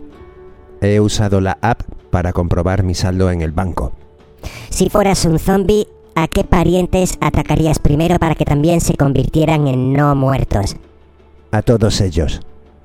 ¿Babeas mientras duermes? A veces. ¿Roncas mientras duermes? Ronco cuando consigo dormir profundamente, pero habitualmente no me ocurre. Me despierto mil veces, prácticamente. Me despierto mil veces cada noche. ¿Cuál es la vez que más rato pasaste en el baño y por qué tardaste tanto? Uy, mira, pues fue antes del confinamiento. Estaba trabajando con Natalia en una discoteca de mierda llena de escoria y me dio una de las cefaleas. Me encerré en el cuarto de baño, comencé a vomitar y me quedé sentado en el suelo. Hostia puta. ¿Y qué hiciste? Pues cuando me encontré mejor, salí, me lavé la cara y continué currando en la barra. Si pudieras ligarte a un personaje de Disney, ¿cuál sería? A Shokatano, sin duda. ¿Ha aparecido alguien conocido en tus sueños eróticos recientes? Macarena Olona. ¿Qué amistad escogerías para un trío? ¿Ninguna? No me gustan los tríos. No quiero verle el nabo a ningún tío, y si es una amiga, mucho menos le haría pasar por eso. Repito, la amistad, el amor y el sexo son cosas distintas. ¿Cuál es el máximo de tiempo que has permanecido sin ducharte? 48 horas seguidas que estuve trabajando sin parar. ¿Cómo es tu pijama preferido? Nunca uso pijama, duermo en calzoncillos. ¿Alguna vez has tenido piojos? Trasgu, yo no soy un gato. No, jamás. A pesar de tanto rizo, nunca. ¿Cuál es tu peor recuerdo del colegio? Cuando me fui, ¿Qué es lo peor que has hecho por amor? nada especial. Gilipolleces por gente que no se lo merecía. ¿Qué pregunta no te gustaría que te hicieran? No me oculto de nadie ni de nada, Trasgu. Pregunta lo que quieras. ¿Qué no harías jamás, ni aunque tu amor de tu vida te lo rogase de rodillas? Besar a Irene Montero. ¿Cómo reconoces que alguien es estúpido? Escuchándolo, ¿Qué envidias de las personas? pues aunque no lo creas, no soy envidioso. No lo soy. Me siento afortunado cada mañana de levantarme, hacer lo que hago y tener lo que tengo. A pesar de mis problemas, es verdad, me siento muy afortunado. Yo no me comparo con nadie. Y si lo hago, lo hago con alguien que está peor que yo. Y me siento muy, muy afortunado. ¿Qué circunstancias podrían llevarte a dejarlo todo? Trabajo, amigos, familia, amor. Una adicción ¿Cómo dices? que tuviese, que, que- que si tuviese una adicción de las chungas, como con la coca o la heroína o algo así, me iría para no hacerles daño, para no involucrarlos. Pero tú has confesado en mil ocasiones que eres adicto al cannabis. Sí, pero eso no lo hago ni por placer ni por colocarme, Entonces, ¿por qué fumas porros? Porque a lo largo de toda una vida, siendo hiperactivo, y de haber sido tratado médicamente por ello, los porros son lo único que me mantienen tranquilo. Ni me colocan, ni me adormecen, ni me atontan. Me mantienen tranquilo. ¿Alguna vez has robado? Sí, y yo es, de niño. ¿A qué país jamás viajarías ni aunque te pagaran un millón de euros? A cualquiera con moros. ¿Cuál es tu última búsqueda en Google? El teléfono de mi psicóloga, que no lo encontraba. ¿Qué tendría que hacer alguien para que te enfadaras de por vida con esa persona? Traicionarme. ¿Y la odiarías de por vida? Y más allá, ¿Qué es lo que menos te gusta de ti? nada. Si soy maravilloso, ¿no lo ves? Si pudieras casarte con más de una persona, ¿lo harías? Sí, ¿A quién escogerías? a un clon de Natalia.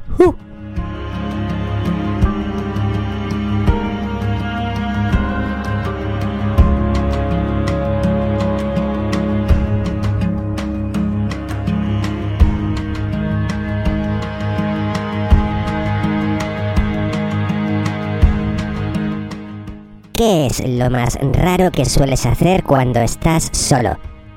Discutir conmigo mismo. ¿Cuál fue la peor mentira que le dijiste a tus padres? De verdad que yo no he sido. ¿Te han roto el corazón alguna vez? Sí, sí.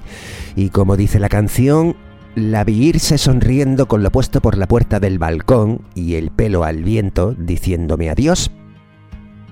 ¿Crees que las relaciones a distancia son posibles?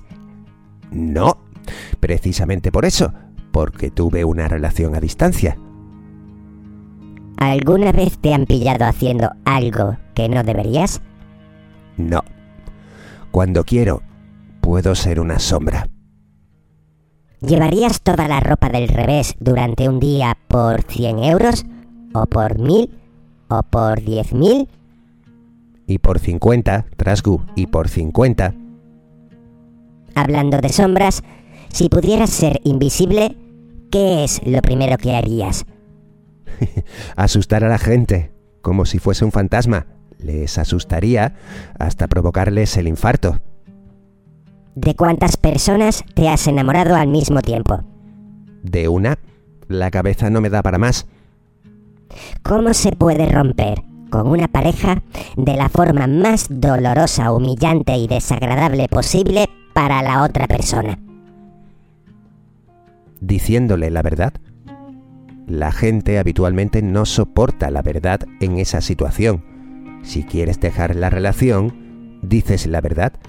No es por mí, es por ti. Imagina que te queda solo un minuto de vida. ¿Qué querrías decir? Todo lo que sé de Evox y de sus podcasters que la gente no sabe. ¿Has recibido o recibirías dinero por enviar fotos desnudo? ¿Tú te crees que alguien pagaría por eso? ¿Has dicho alguna vez te quiero sin sentirlo realmente? Eso todos lo hemos hecho, Trasgu. Todos. Y quien diga lo contrario claramente está mintiendo. ¿En qué parte del cuerpo de los demás te fijas más? Me suda la polla el cuerpo de los demás, Trasgu. ¿Cada cuánto tiempo cambias las sábanas de tu cama? Dos veces por semana. Natalia es alérgica al pelo de gato. ¿Qué secreto te gustaría guardarte? El que no voy a contarte. ¿Te arrepientes de no haber sido más atrevido en algún momento de tu vida? ¿Y en cuál? Me arrepiento de haber sido demasiado atrevido y no haberme contenido a tiempo. Pero bueno, tampoco me arrepiento. Aprendes de ello y ya está. ¿Qué película odias, pero que todo el mundo adora? El diario de Noah o Postdata Te Quiero. ¿Cuál ha sido tu experiencia más vergonzosa? Cada sábado, cuando subo el podcast. ¿Cuándo fue la última vez que lloraste? El otro día, por la ansiedad. Trasgu, Dime, esto es una puta mierda. Pensaba que ibas a ser mucho más transgresor. No has descubierto nada que yo no dijera antes o que la gente no supiera. ah, ¿quieres caña? Dame, a ver qué te respondo. ¿Estás seguro? Mira que tengo preparada la ronda de la vergüenza y la muerte. Adelante. Muy bien, prepárate, brichón.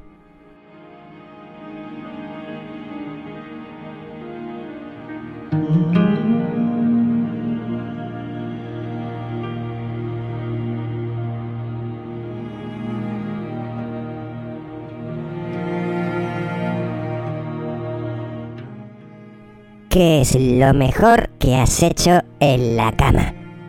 Se me da bien follar, Trasgu. ¿Puedes ser más específico? Pregúntale a Natalia. ¿Y lo peor? Vomitar en la cama, junto a ella. ¡Buah! Estaba enfermo, tío.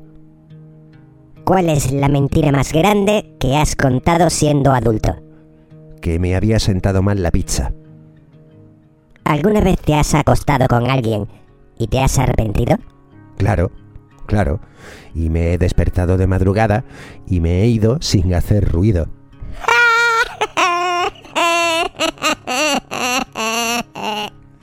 Lo siento, tío. Nadie es perfecto. ¿Alguna vez te has enamorado de la pareja de algún amigo? Sí, pero me lo guardé en silencio hasta que ambos salieron de mi vida. ¿Cuál es el sitio más extraño en el que has tenido sexo? Tío, vivo en el Mediterráneo. Trasgu, lo que al resto del mundo le parecería extraño, aquí es habitual. ¿Cuál ha sido la peor cita de tu vida? Una en que la tía se puso muy borracha y era de estas personas que cuando beben se ponen bordes y violentas. Luego me pidió perdón y me dijo que me fuera con ella a su casa. Ya sabes.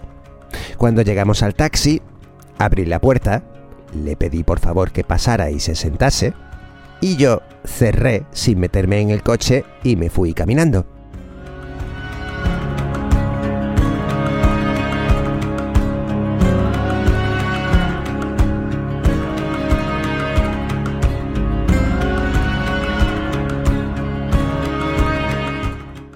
¿Cuál es tu mayor deseo? Que me toque el Euromillones. ¿Alguna vez te has saltado la ley? Sí, varias. ¿Qué es lo más atrevido que has hecho nunca? Bucear de noche con un equipo de profesionales aquí en el Mediterráneo para alimentar tintoreras, una especie de tiburón que habita aquí.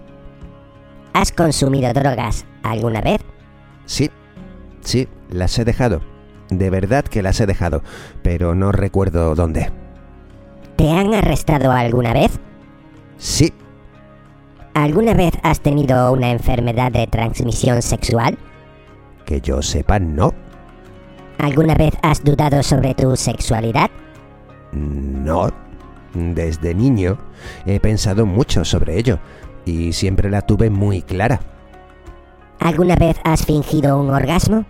Como todo el mundo trasgu cuando quieres acabar ya. ¿Crees que tus amigos te conocen de verdad? No tengo amigos de verdad. ¿Crees que tu familia te conoce de verdad? No tengo familia de verdad. ¿Cuál ha sido el mayor periodo de tiempo que has estado sin tener sexo? Más de dos años. Una, que me quitó las ganas.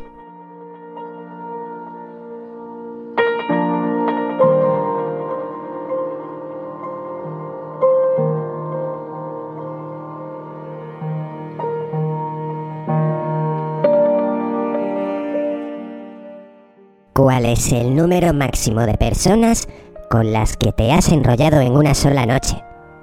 Tío, ni me acuerdo. Fue en una rave, en Londres. Me acabé liando hasta con una de las señoras de la limpieza. ¿Con qué título de película definirías tu vida? Una serie de catastróficas desdichas.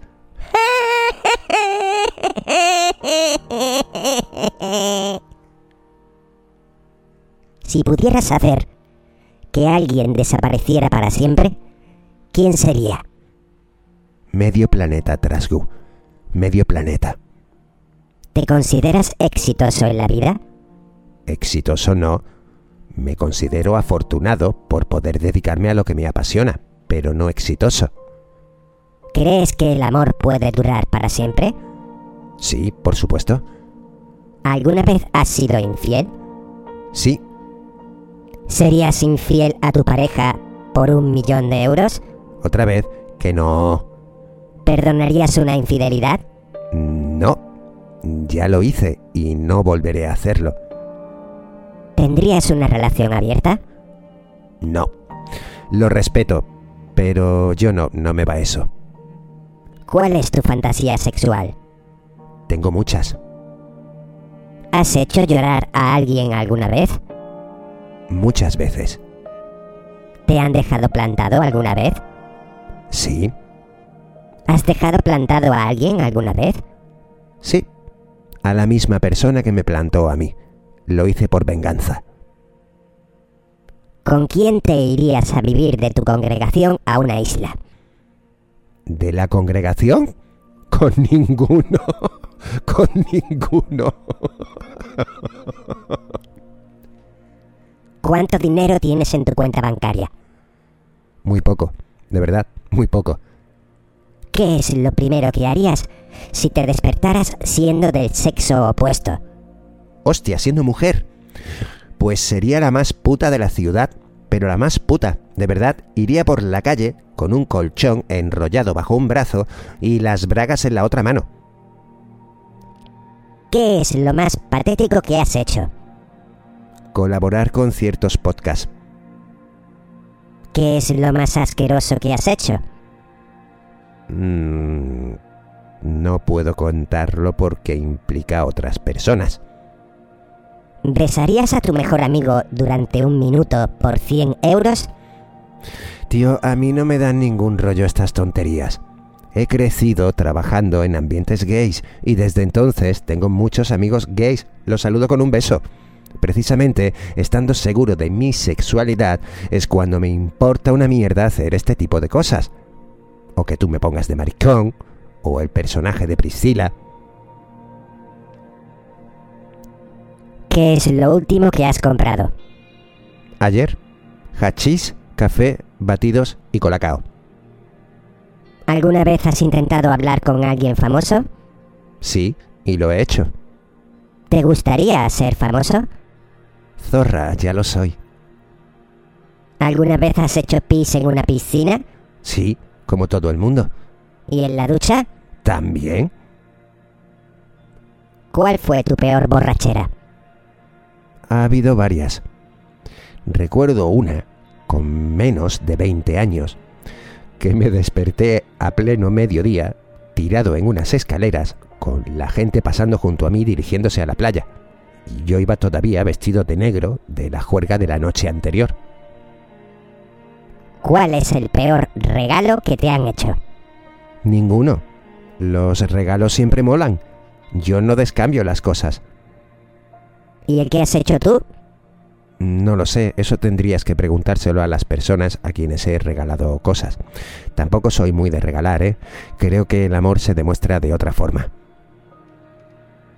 ¿A qué momento volverías de tu pasado? A cualquiera cuando estaba dentro de mi habitación, a solas, jugando con los muñecos, sabiendo que fuera estaban mi padre leyendo el periódico y mi madre viendo la televisión. ¿Qué no volverías a hacer nunca más? Esta mierda de test. ¿Cuándo has pasado más miedo en tu vida? Cuando he temido por la vida de otra persona. Y una vez dentro de un coche, que de verdad pensé que nos matábamos. ¿Pegarías a un niño a cambio de un millón de euros? No, ni de cien. ¿Alguna vez te has reído en el momento más inoportuno? Habitualmente lo hago. Y Natalia también. Natalia ve a una persona caerse y se parte de la risa. Luego va corriendo a ayudarle, claro, pero su primera reacción es partirse de la risa. ¿Qué cantante te da vergüenza admitir que te gusta? Ninguno. Siempre pongo la música que me gusta. ¿Miras porno? Ya te digo. ¿Y en realidad virtual? ¿Te gusta la pizza con piña? No. ¿Te depilas tus partes íntimas? Me recorto el pelo cuando ya aparece el mato grosso. Pero no, no me depilo. E- ¿Esto qué tiene que ver, Trasgu? ¿Cuál es tu postura sexual favorita? Cualquiera donde la meta. Te vuelvo a preguntar, ¿hacia dónde vamos? ¿A quién matarías si supieras que nadie lo descubriría jamás? Ya te lo he dicho. A medio planeta. ¿Dirías que tuviste una infancia feliz? No. ¿Qué es lo peor que hay en tu historial de Google? Pues imagínate, dedicándome a lo que me dedico. La información que busco cada semana. Tú imagínate lo que se puede encontrar ahí. ¿Qué es lo último que compraste en Amazon? Pues mira, el libro de House of the Dragons, el de la Casa de los Dragones de Juego de Tronos, porque no quiero esperar al año que viene para saber qué pasa con la serie. ¿Cuándo fue la última vez que compraste preservativos? Los compra Natalia. ¿Qué nota te darías en la cama? Otra vez, pregúntaselo a ella. ¿Usas juguetes sexuales? Sí, sí, cuando estamos en el tema saco los GI Joe y un par de vehículos. ¿Alguna vez has borrado una conversación de un chat? Como todo el mundo. ¿Alguna vez has estado a punto de morir? Sí, ¿Alguna vez te has tirado un pedo en público y has tenido que disimular? sí, ¿Tienes algún complejo? claro que los tengo. Como todo el mundo. ¿Tendrías una cuenta de OnlyFans? Si me aseguran que ganaría más dinero que con Evox, me la abro ahora mismo. ¿Alguna vez has formado un escándalo en público? Joder, ¿y cuándo no es Pascua? Sí, sí. Creo, creo que la última vez fue en, en la cola del supermercado, con un cretino que me llamó espabilao, pensando que no le iba a plantar cara. Joder, la que lié. ¿Alguna vez has pensado en dejarlo todo y mudarte a otro país? Con el gobierno que tenemos, por supuesto. ¿Alguna vez has mentido para ligar? Sí, como todo el mundo. Pero todo lo que mientas en la primera cita, la otra persona lo descubrirá rápidamente. ¿Y para conseguir un trabajo? También. El otro día le dije al dueño de Evox que ya no me iba a pelear con más gente.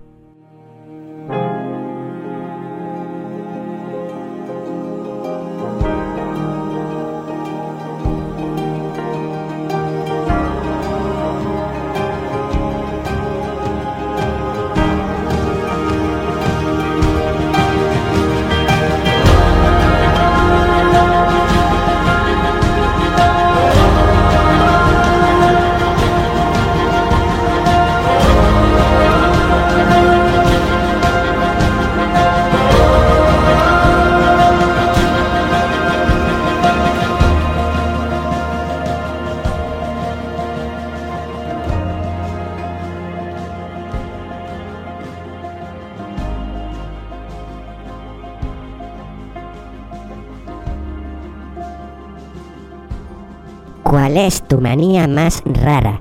Hablar contigo. ¿Preferirías tener 30 perros o 10 hijos? 30 perros y ningún gato. Hijo de puta. Castrado. ¿Alguna vez te ha gustado alguna profesora? Sí, sí, sí, sí, sí. Tuve mi amor platónico de crío, en plan Mrs. Robinson y el graduado. ¿Cuál es el máximo de veces que lo has hecho en un día? Pues no lo recuerdo, pero sé que era buen número. ¿Has practicado sexo anal? Trasgu, Contesta a la pregunta. yo lo he practicado. Pero a mí no. No me gusta, es cuestión de gustos. Yo siempre dije que mi culo es calle de una sola dirección. ¿Alguna vez te has grabado mientras tenías sexo? Sí, y lo hicimos como hay que hacerlo. Es decir, los grabamos, vimos los vídeos y después fueron borrados. Hablando de borrar, ¿qué país te gustaría borrar del mapa?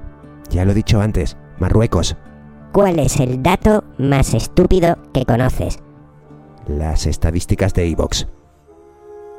¿Qué has visto que no querrías haber visto jamás y no puedes olvidar? A 15 tíos dándose por el culo en una sala en una discoteca gay en Londres. Estaban haciendo el trenecito. Por desgracia lo vi cuando nos íbamos del local. ¿Y qué hacías allí? porque vinieron amigos gays a vernos y nos fuimos de fiesta con ellos. Ni una tía. Te juro que aquella noche en todos los locales que estuvimos no me topé con una sola mujer. Y encima esa visión final. Esa noche casi acabo con mi vida. ¿Qué es lo más vergonzoso que has hecho delante de alguien que te gustaba? Trasgu, mi actitud delante de Natalia es vergonzosa cada día.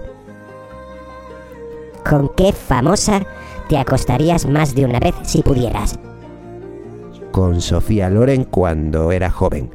O con Angélica Houston cuando hacía de Morticia Adams. ¿Has tenido una relación secreta con alguna persona que conocemos? No. ¿Cuándo fue la última vez que te pajeaste Hace tres días. y que tuviste sexo? Eso toca los fines de semana. ¿Saldrías con una actriz porno? Si estoy soltero y ella también quiere, ¿por qué no? ¿En la cama prefieres dominar o que te dominen? Ambas cosas. Eso va por fases, como la licantropía. ¿Qué es lo primero que pensaste al verme hoy? Que me ibas a joder el programa.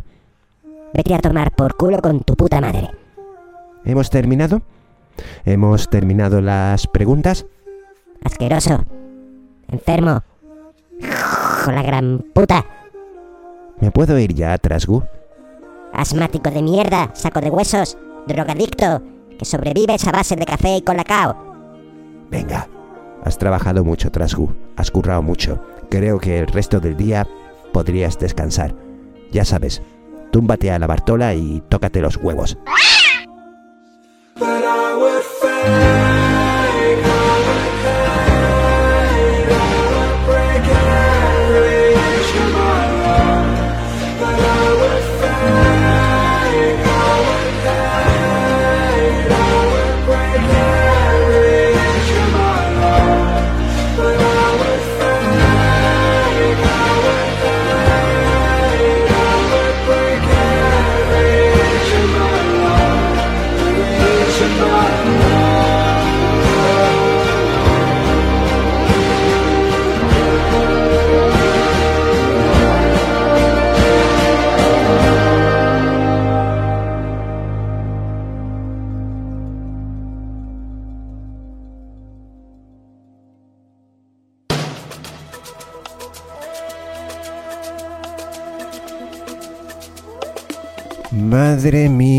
Tres años, tres añitos de programa. ¿Quién me lo iba a decir?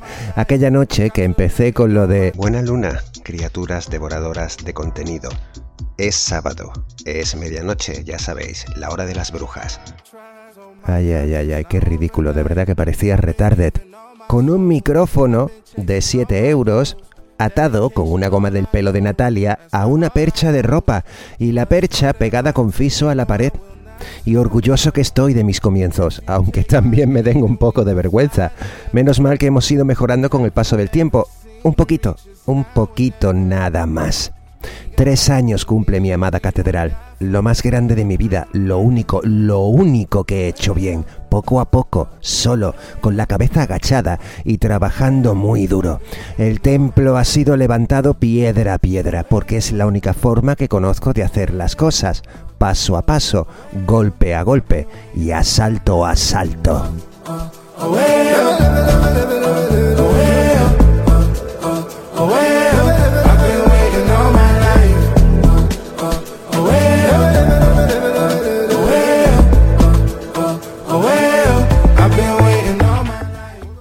Años muy divertidos, también con algún momento triste, otros muy violentos y alguno cuando estuve a punto, a punto de tirar la toalla. Pero no lo hice, ni por las cefaleas, ni por los dolores de cabeza que me provocan tanto y tanto gilipollas. Y si en tan mala situación no tiré la toalla, no fue por orgullo, ni por coraje, ni por pasión. Fue por vosotros, porque somos muchos por eso nuestro nombre es Legión.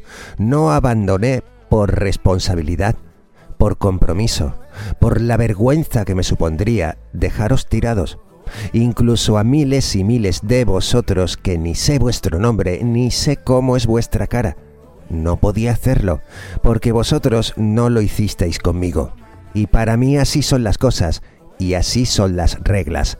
No falles a quien está contigo desde el principio, en los buenos y en los malos momentos, porque la lealtad es lo único que una vez perdida no se puede recuperar.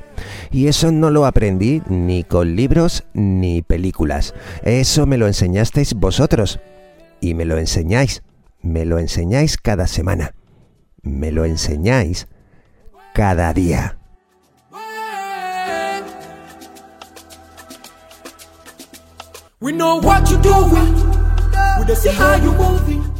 Cosas que he aprendido en estos tres años.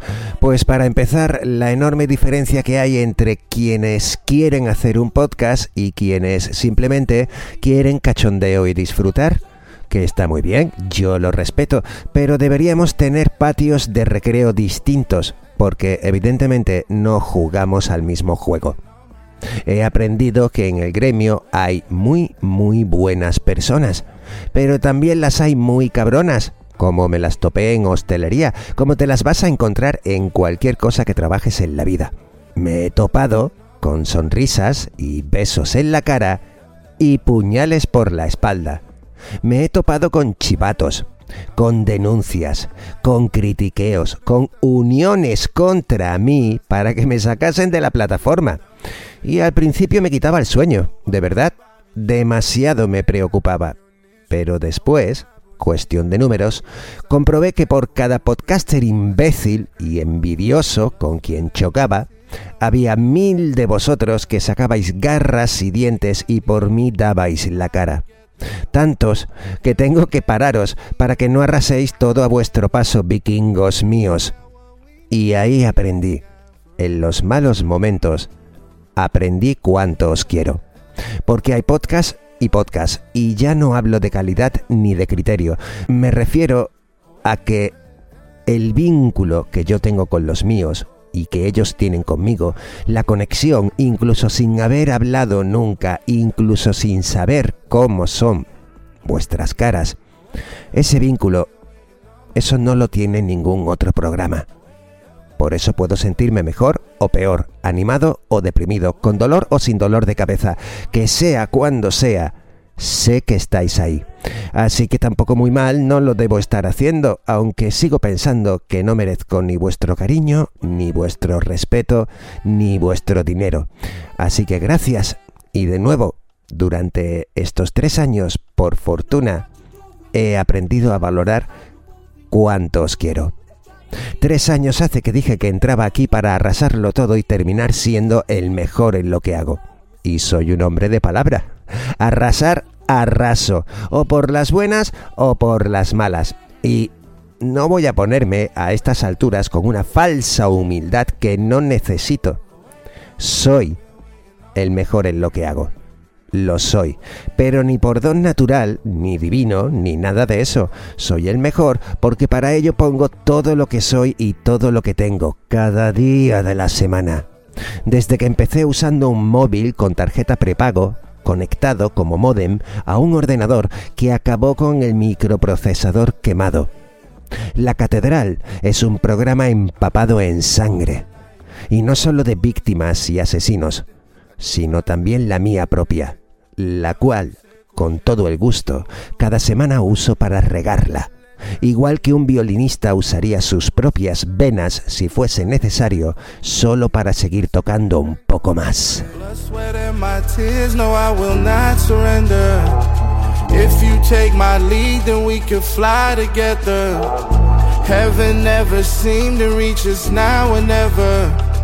We got what we need, but we don't got forever. away, away. away.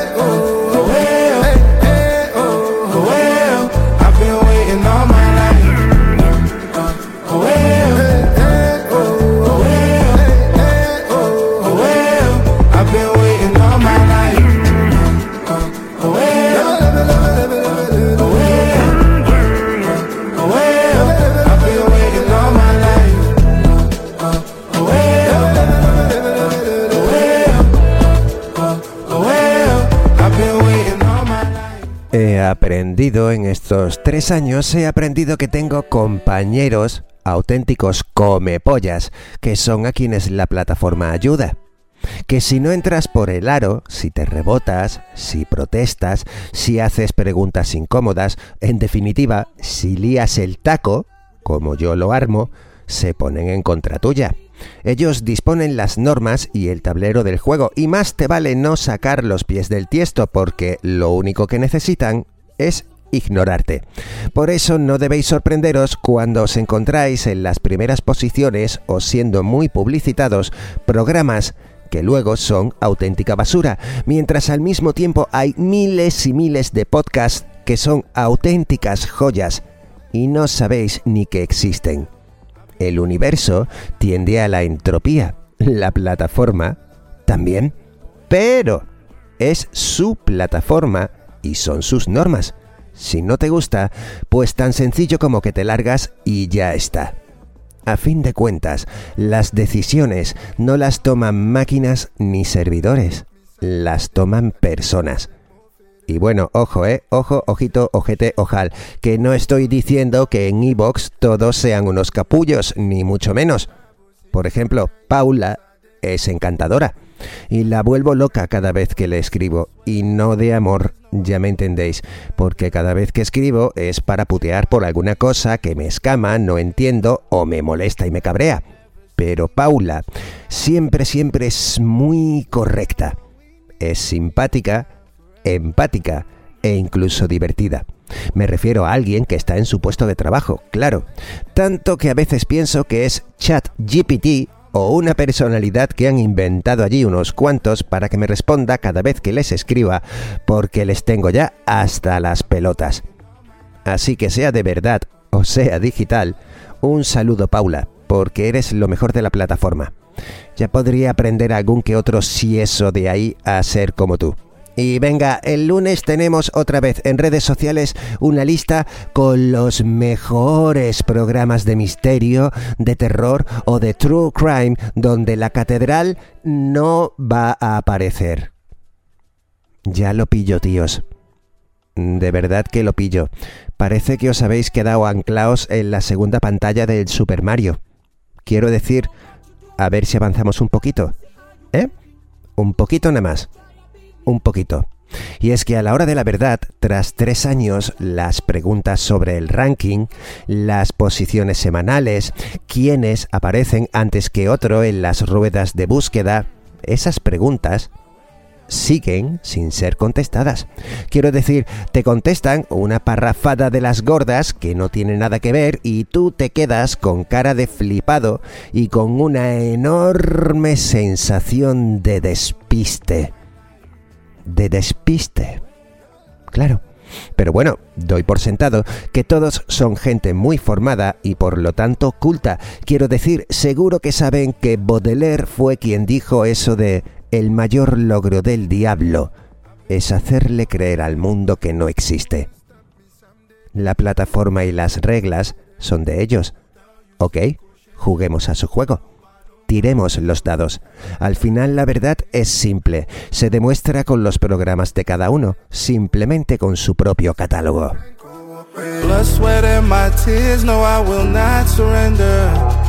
If you take my lead, then we can fly together.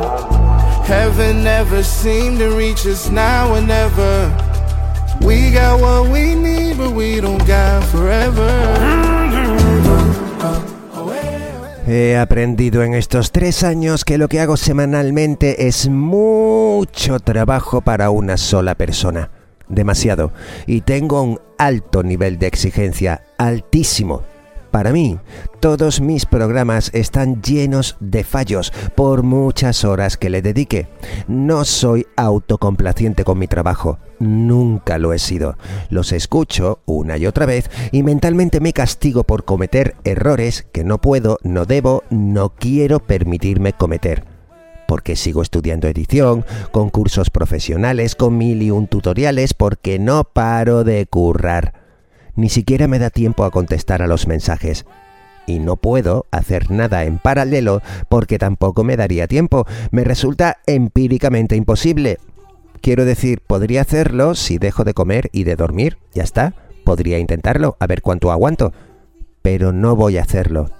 Donde quiero llegar, y no os hablo de calidad, no en este momento, donde quiero llegar es que en tres años no he visto otra persona que cada día de la semana a solas trabaje exclusivamente en su podcast y lo publique con regularidad. Sí, hay podcasts muy buenos en la sección de misterio, mejores que el mío, pero no son semanales. No lo son. No es gente que se dedica en exclusiva a ello, por lo tanto no pueden dedicarle el mismo tiempo. Hay muchos podcasts semanales en la sección de misterio y hay muchos semanales que los hace una sola persona. Pero ahora sí, ahora sí os hablo de calidad, aunque las comparaciones sean odiosas. ¿No os gustan las cosas claras? No lo hay al menos en España, no hay ningún programa semanal que lo haga una sola persona y que tenga la calidad y el nivel de edición profesional que tiene la Catedral Atroz. Podéis pintar castillos en el aire si queréis, que lo sabéis. No lo hay. Soy el único. Por eso hay tanto majarón que ya no sabe cómo imitarme. Ni siquiera cuando son un equipo formado por muchos. Y ya está. Eso es lo que hay.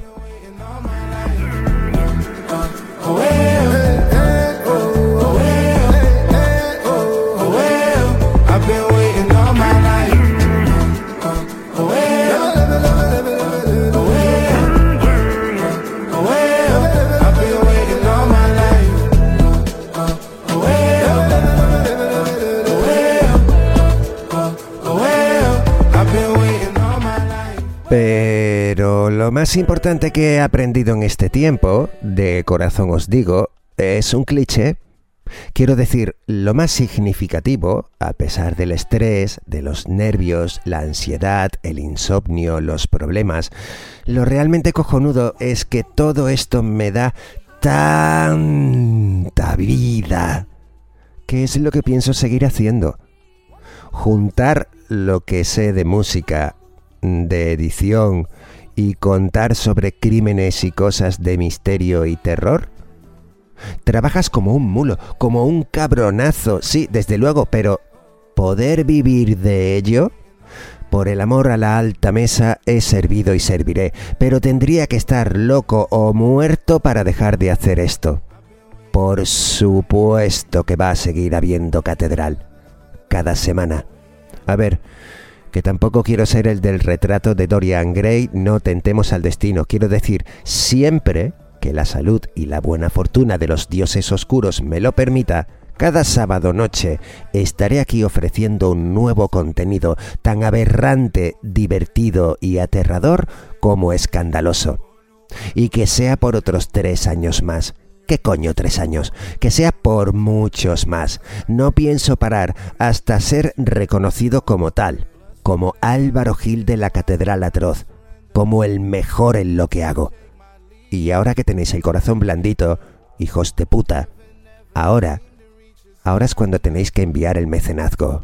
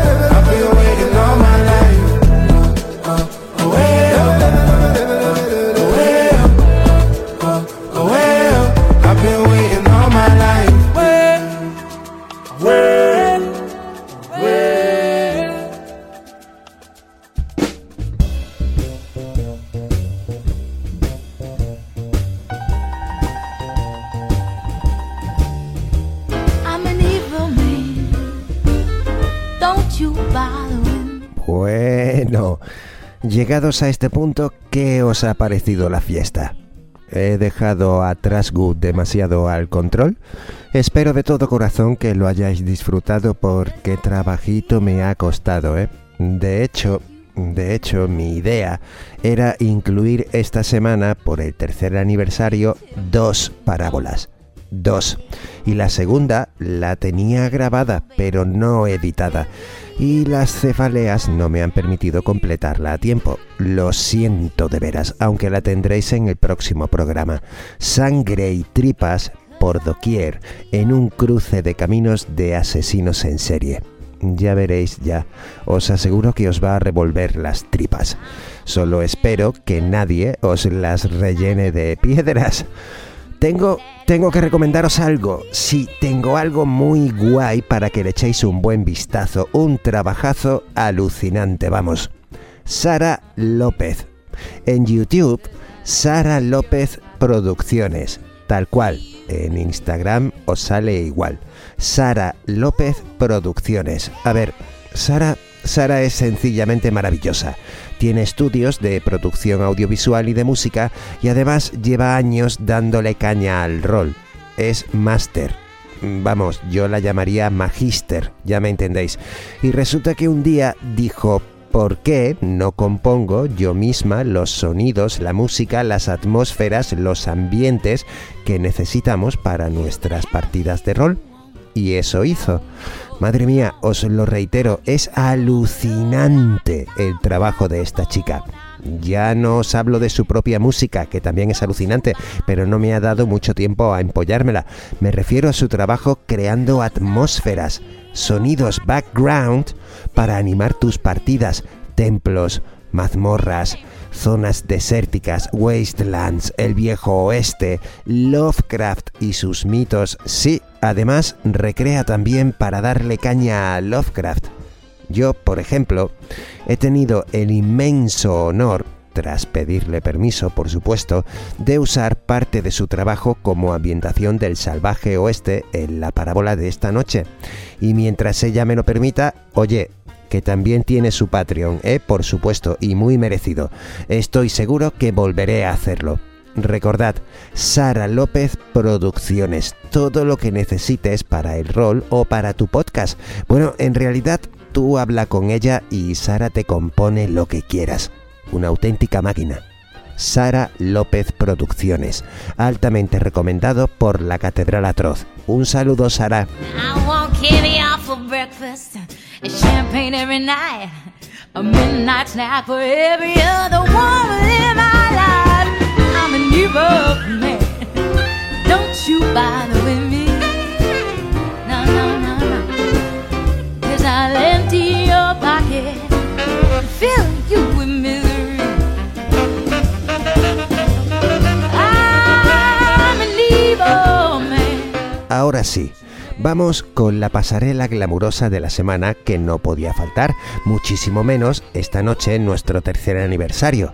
Me refiero a los productores ejecutivos del programa de esta semana, los más grandes, los inmortales, los mecenas, María Pilar Ibáñez, Alejandro Basalo, Javi Blanco sin perdón, José Vicente Lloris por el sándwich, David Núñez, Francisco José García y su camiseta amarilla, Elvira Starlick, Borja de Castro, Frank Heisenberg, Esther Calvo, Fernando José de Rojas, Francisco Javier Chacón, José Luis Ojanguren, Alejandro Valera, Carlos Toro, Juan José Ortega, María Pilar Ruiz, Rafael Sánchez y Mario García, y otros más que no quieren ser mencionados. Gracias. Gracias, de verdad. Muchísimas gracias. Yo sé, yo sé que a mucha gente le aburre que te cagas la sección del mecenazgo, pero yo me dedico a esto y vivo de esto gracias a vosotros. Así que lo mínimo que puedo hacer es honraros y nombraros. Gracias por valorar mi trabajo, por disfrutar lo que hago, por todo. Gracias. De verdad.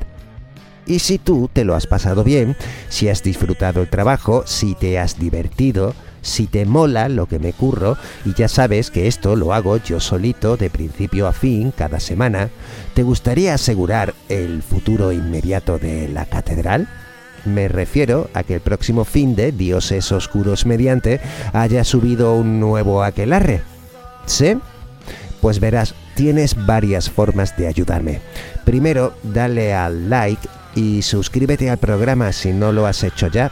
Es muy importante, muy importante, porque no me hace ganar dinero, pero me da más visibilidad en la plataforma.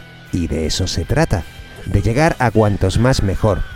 Luego, si puedes y quieres, también puedes aportar tu granito de arena en forma de mecenazgo de varias formas. Por PayPal en la dirección alvarodj.hotmail.com alvarodj.hotmail.com y por Bizum en el número 698 957 619. Repito, por PayPal en la dirección alvarodj, alvarodj.hotmail.com y por Bizum en el 698 957 619. Te aseguro que tu ayuda, por pequeña que sea, será recibida con los brazos abiertos y empleada exclusivamente en el mantenimiento del templo, del obispo Malvaseda y del puto gato.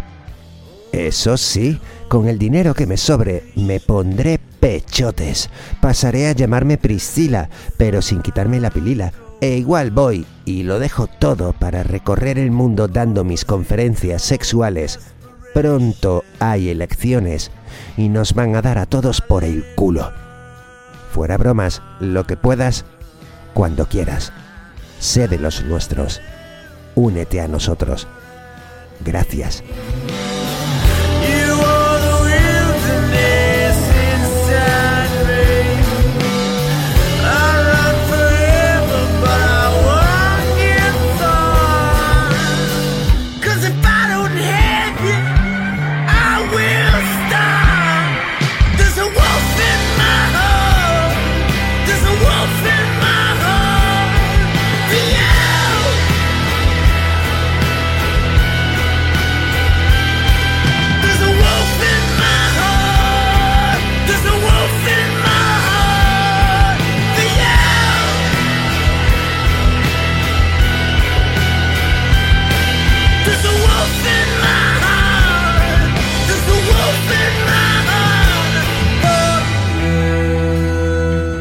Recordad también pasar por los perfiles de Instagram de mis cuatro jinetes del apocalipsis, cuatro de mis principales patrocinadores. Primero por Gong Illustration, Gong Illustration, Gong de Gonzalo, con dos N. Gone Illustration. Es diseñador gráfico profesional y ahí podéis ver su trabajo y contratar sus servicios en caso que lo necesitéis. Además, Gonzalo es el creador de la nueva imagen corporativa de la catedral. Mola, ¿eh? También me ha hecho la miniatura de esta semana para el tercer aniversario. Y no solo eso, es que también es el creador del merchandising de la catedral. Señores, que tenemos sudaderas con capucha y sin ella, y camisetas de hombre, de mujer, de niño, manga larga, manga corta, de tirantas, tazas, cuadros, láminas, merchandising de la catedral atroz, creado por Gone Illustration en latostadora.com. Ya sabéis, os vais a latostadora.com y escribís la Catedral Atroz o simplemente GONG con dos N y veréis el merchandising y además sus otros propios diseños. Y a precios populares, somos Legión. ¿Vamos? Vamos a llenar el mundo con gente con el logo de la catedral en el pecho.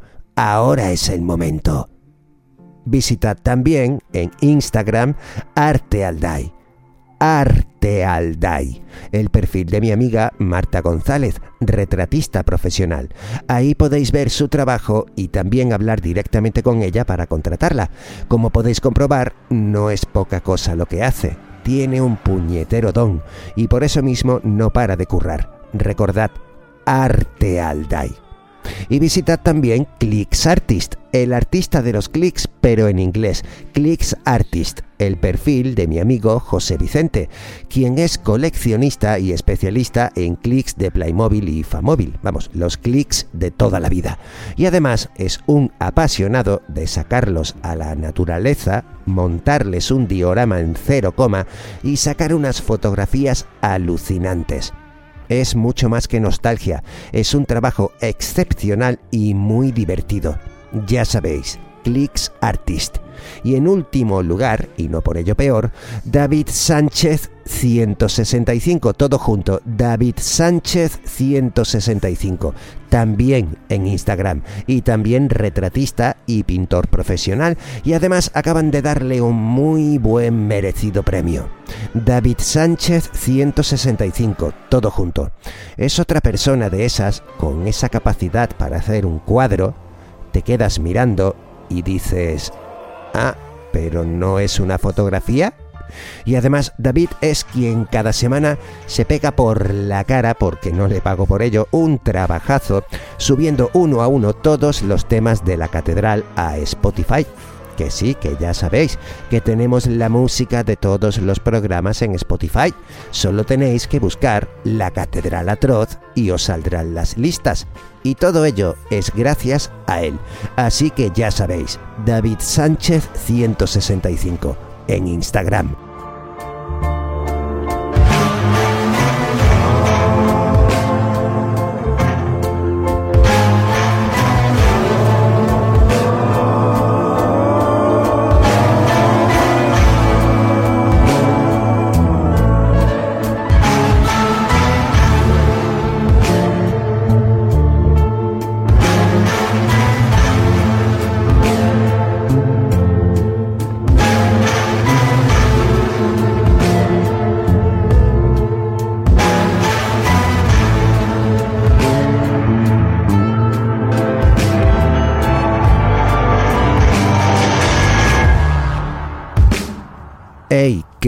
Javi de Multiverso sigue tanto con Multiverso como con Sugoi.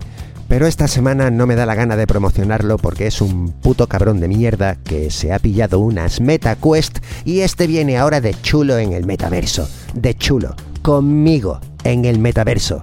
Javi, no te preocupes que en cuanto suba este programa me pongo las gafas y te enseño quién manda en el barrio digital. Brichón y creo que estoy en algún programa de Criterio Cero con Salva, pero no me acuerdo ni cuándo ni de qué hablo.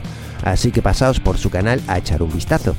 Y ya está, ya está, me la aspiro. Me voy, me voy, me voy, que me lo he currado, que te cagas y ahora me toca a mí disfrutar el aniversario. Además, Natalia, mi Natalia mi Morticia Adams, mi Rosa de las Tinieblas, mi Trinity en la Matrix, mi Reina de Espadas, viene para acá. Y ya está, es que lo demás me da todo igual que venga ya que estoy deseando verla y abrazarla. Lo dicho, me la aspiro. Señores, que vienen vacaciones de Semana Santa, sed buenos y no liéis el cipote. No sé para qué digo eso cuando yo soy el primero que lo hago. Pero bueno, que tengáis cuidado en la carretera y que lo siento mucho por aquellos que tengan que pringar trabajando. Yo estaré aquí haciendo lo mismo. Pero eso, tened cuidado por favor, que quedan muchos meses de buen tiempo para pasárnoslo bien. No vayamos demasiado acelerados. Ya me entendéis. Por lo demás, en siete días regresaré con un nuevo programa y no os cuento nada porque aparte la parábola de lo demás todavía no tengo ni puñetera idea de qué habrá. Así que toca esperar y dejad algo en el cepillo antes de salir, hermanos y hermanas, que estamos en la Semana Sagrada y hay que compartir. Tacaños, os de puta. Ya está, nos vemos, nos oímos aquí en siete días. Se acabó el tostón. Soy Álvaro Gil y esto ha sido la Catedral Atroz. Podéis salir cuando queráis. Gracias.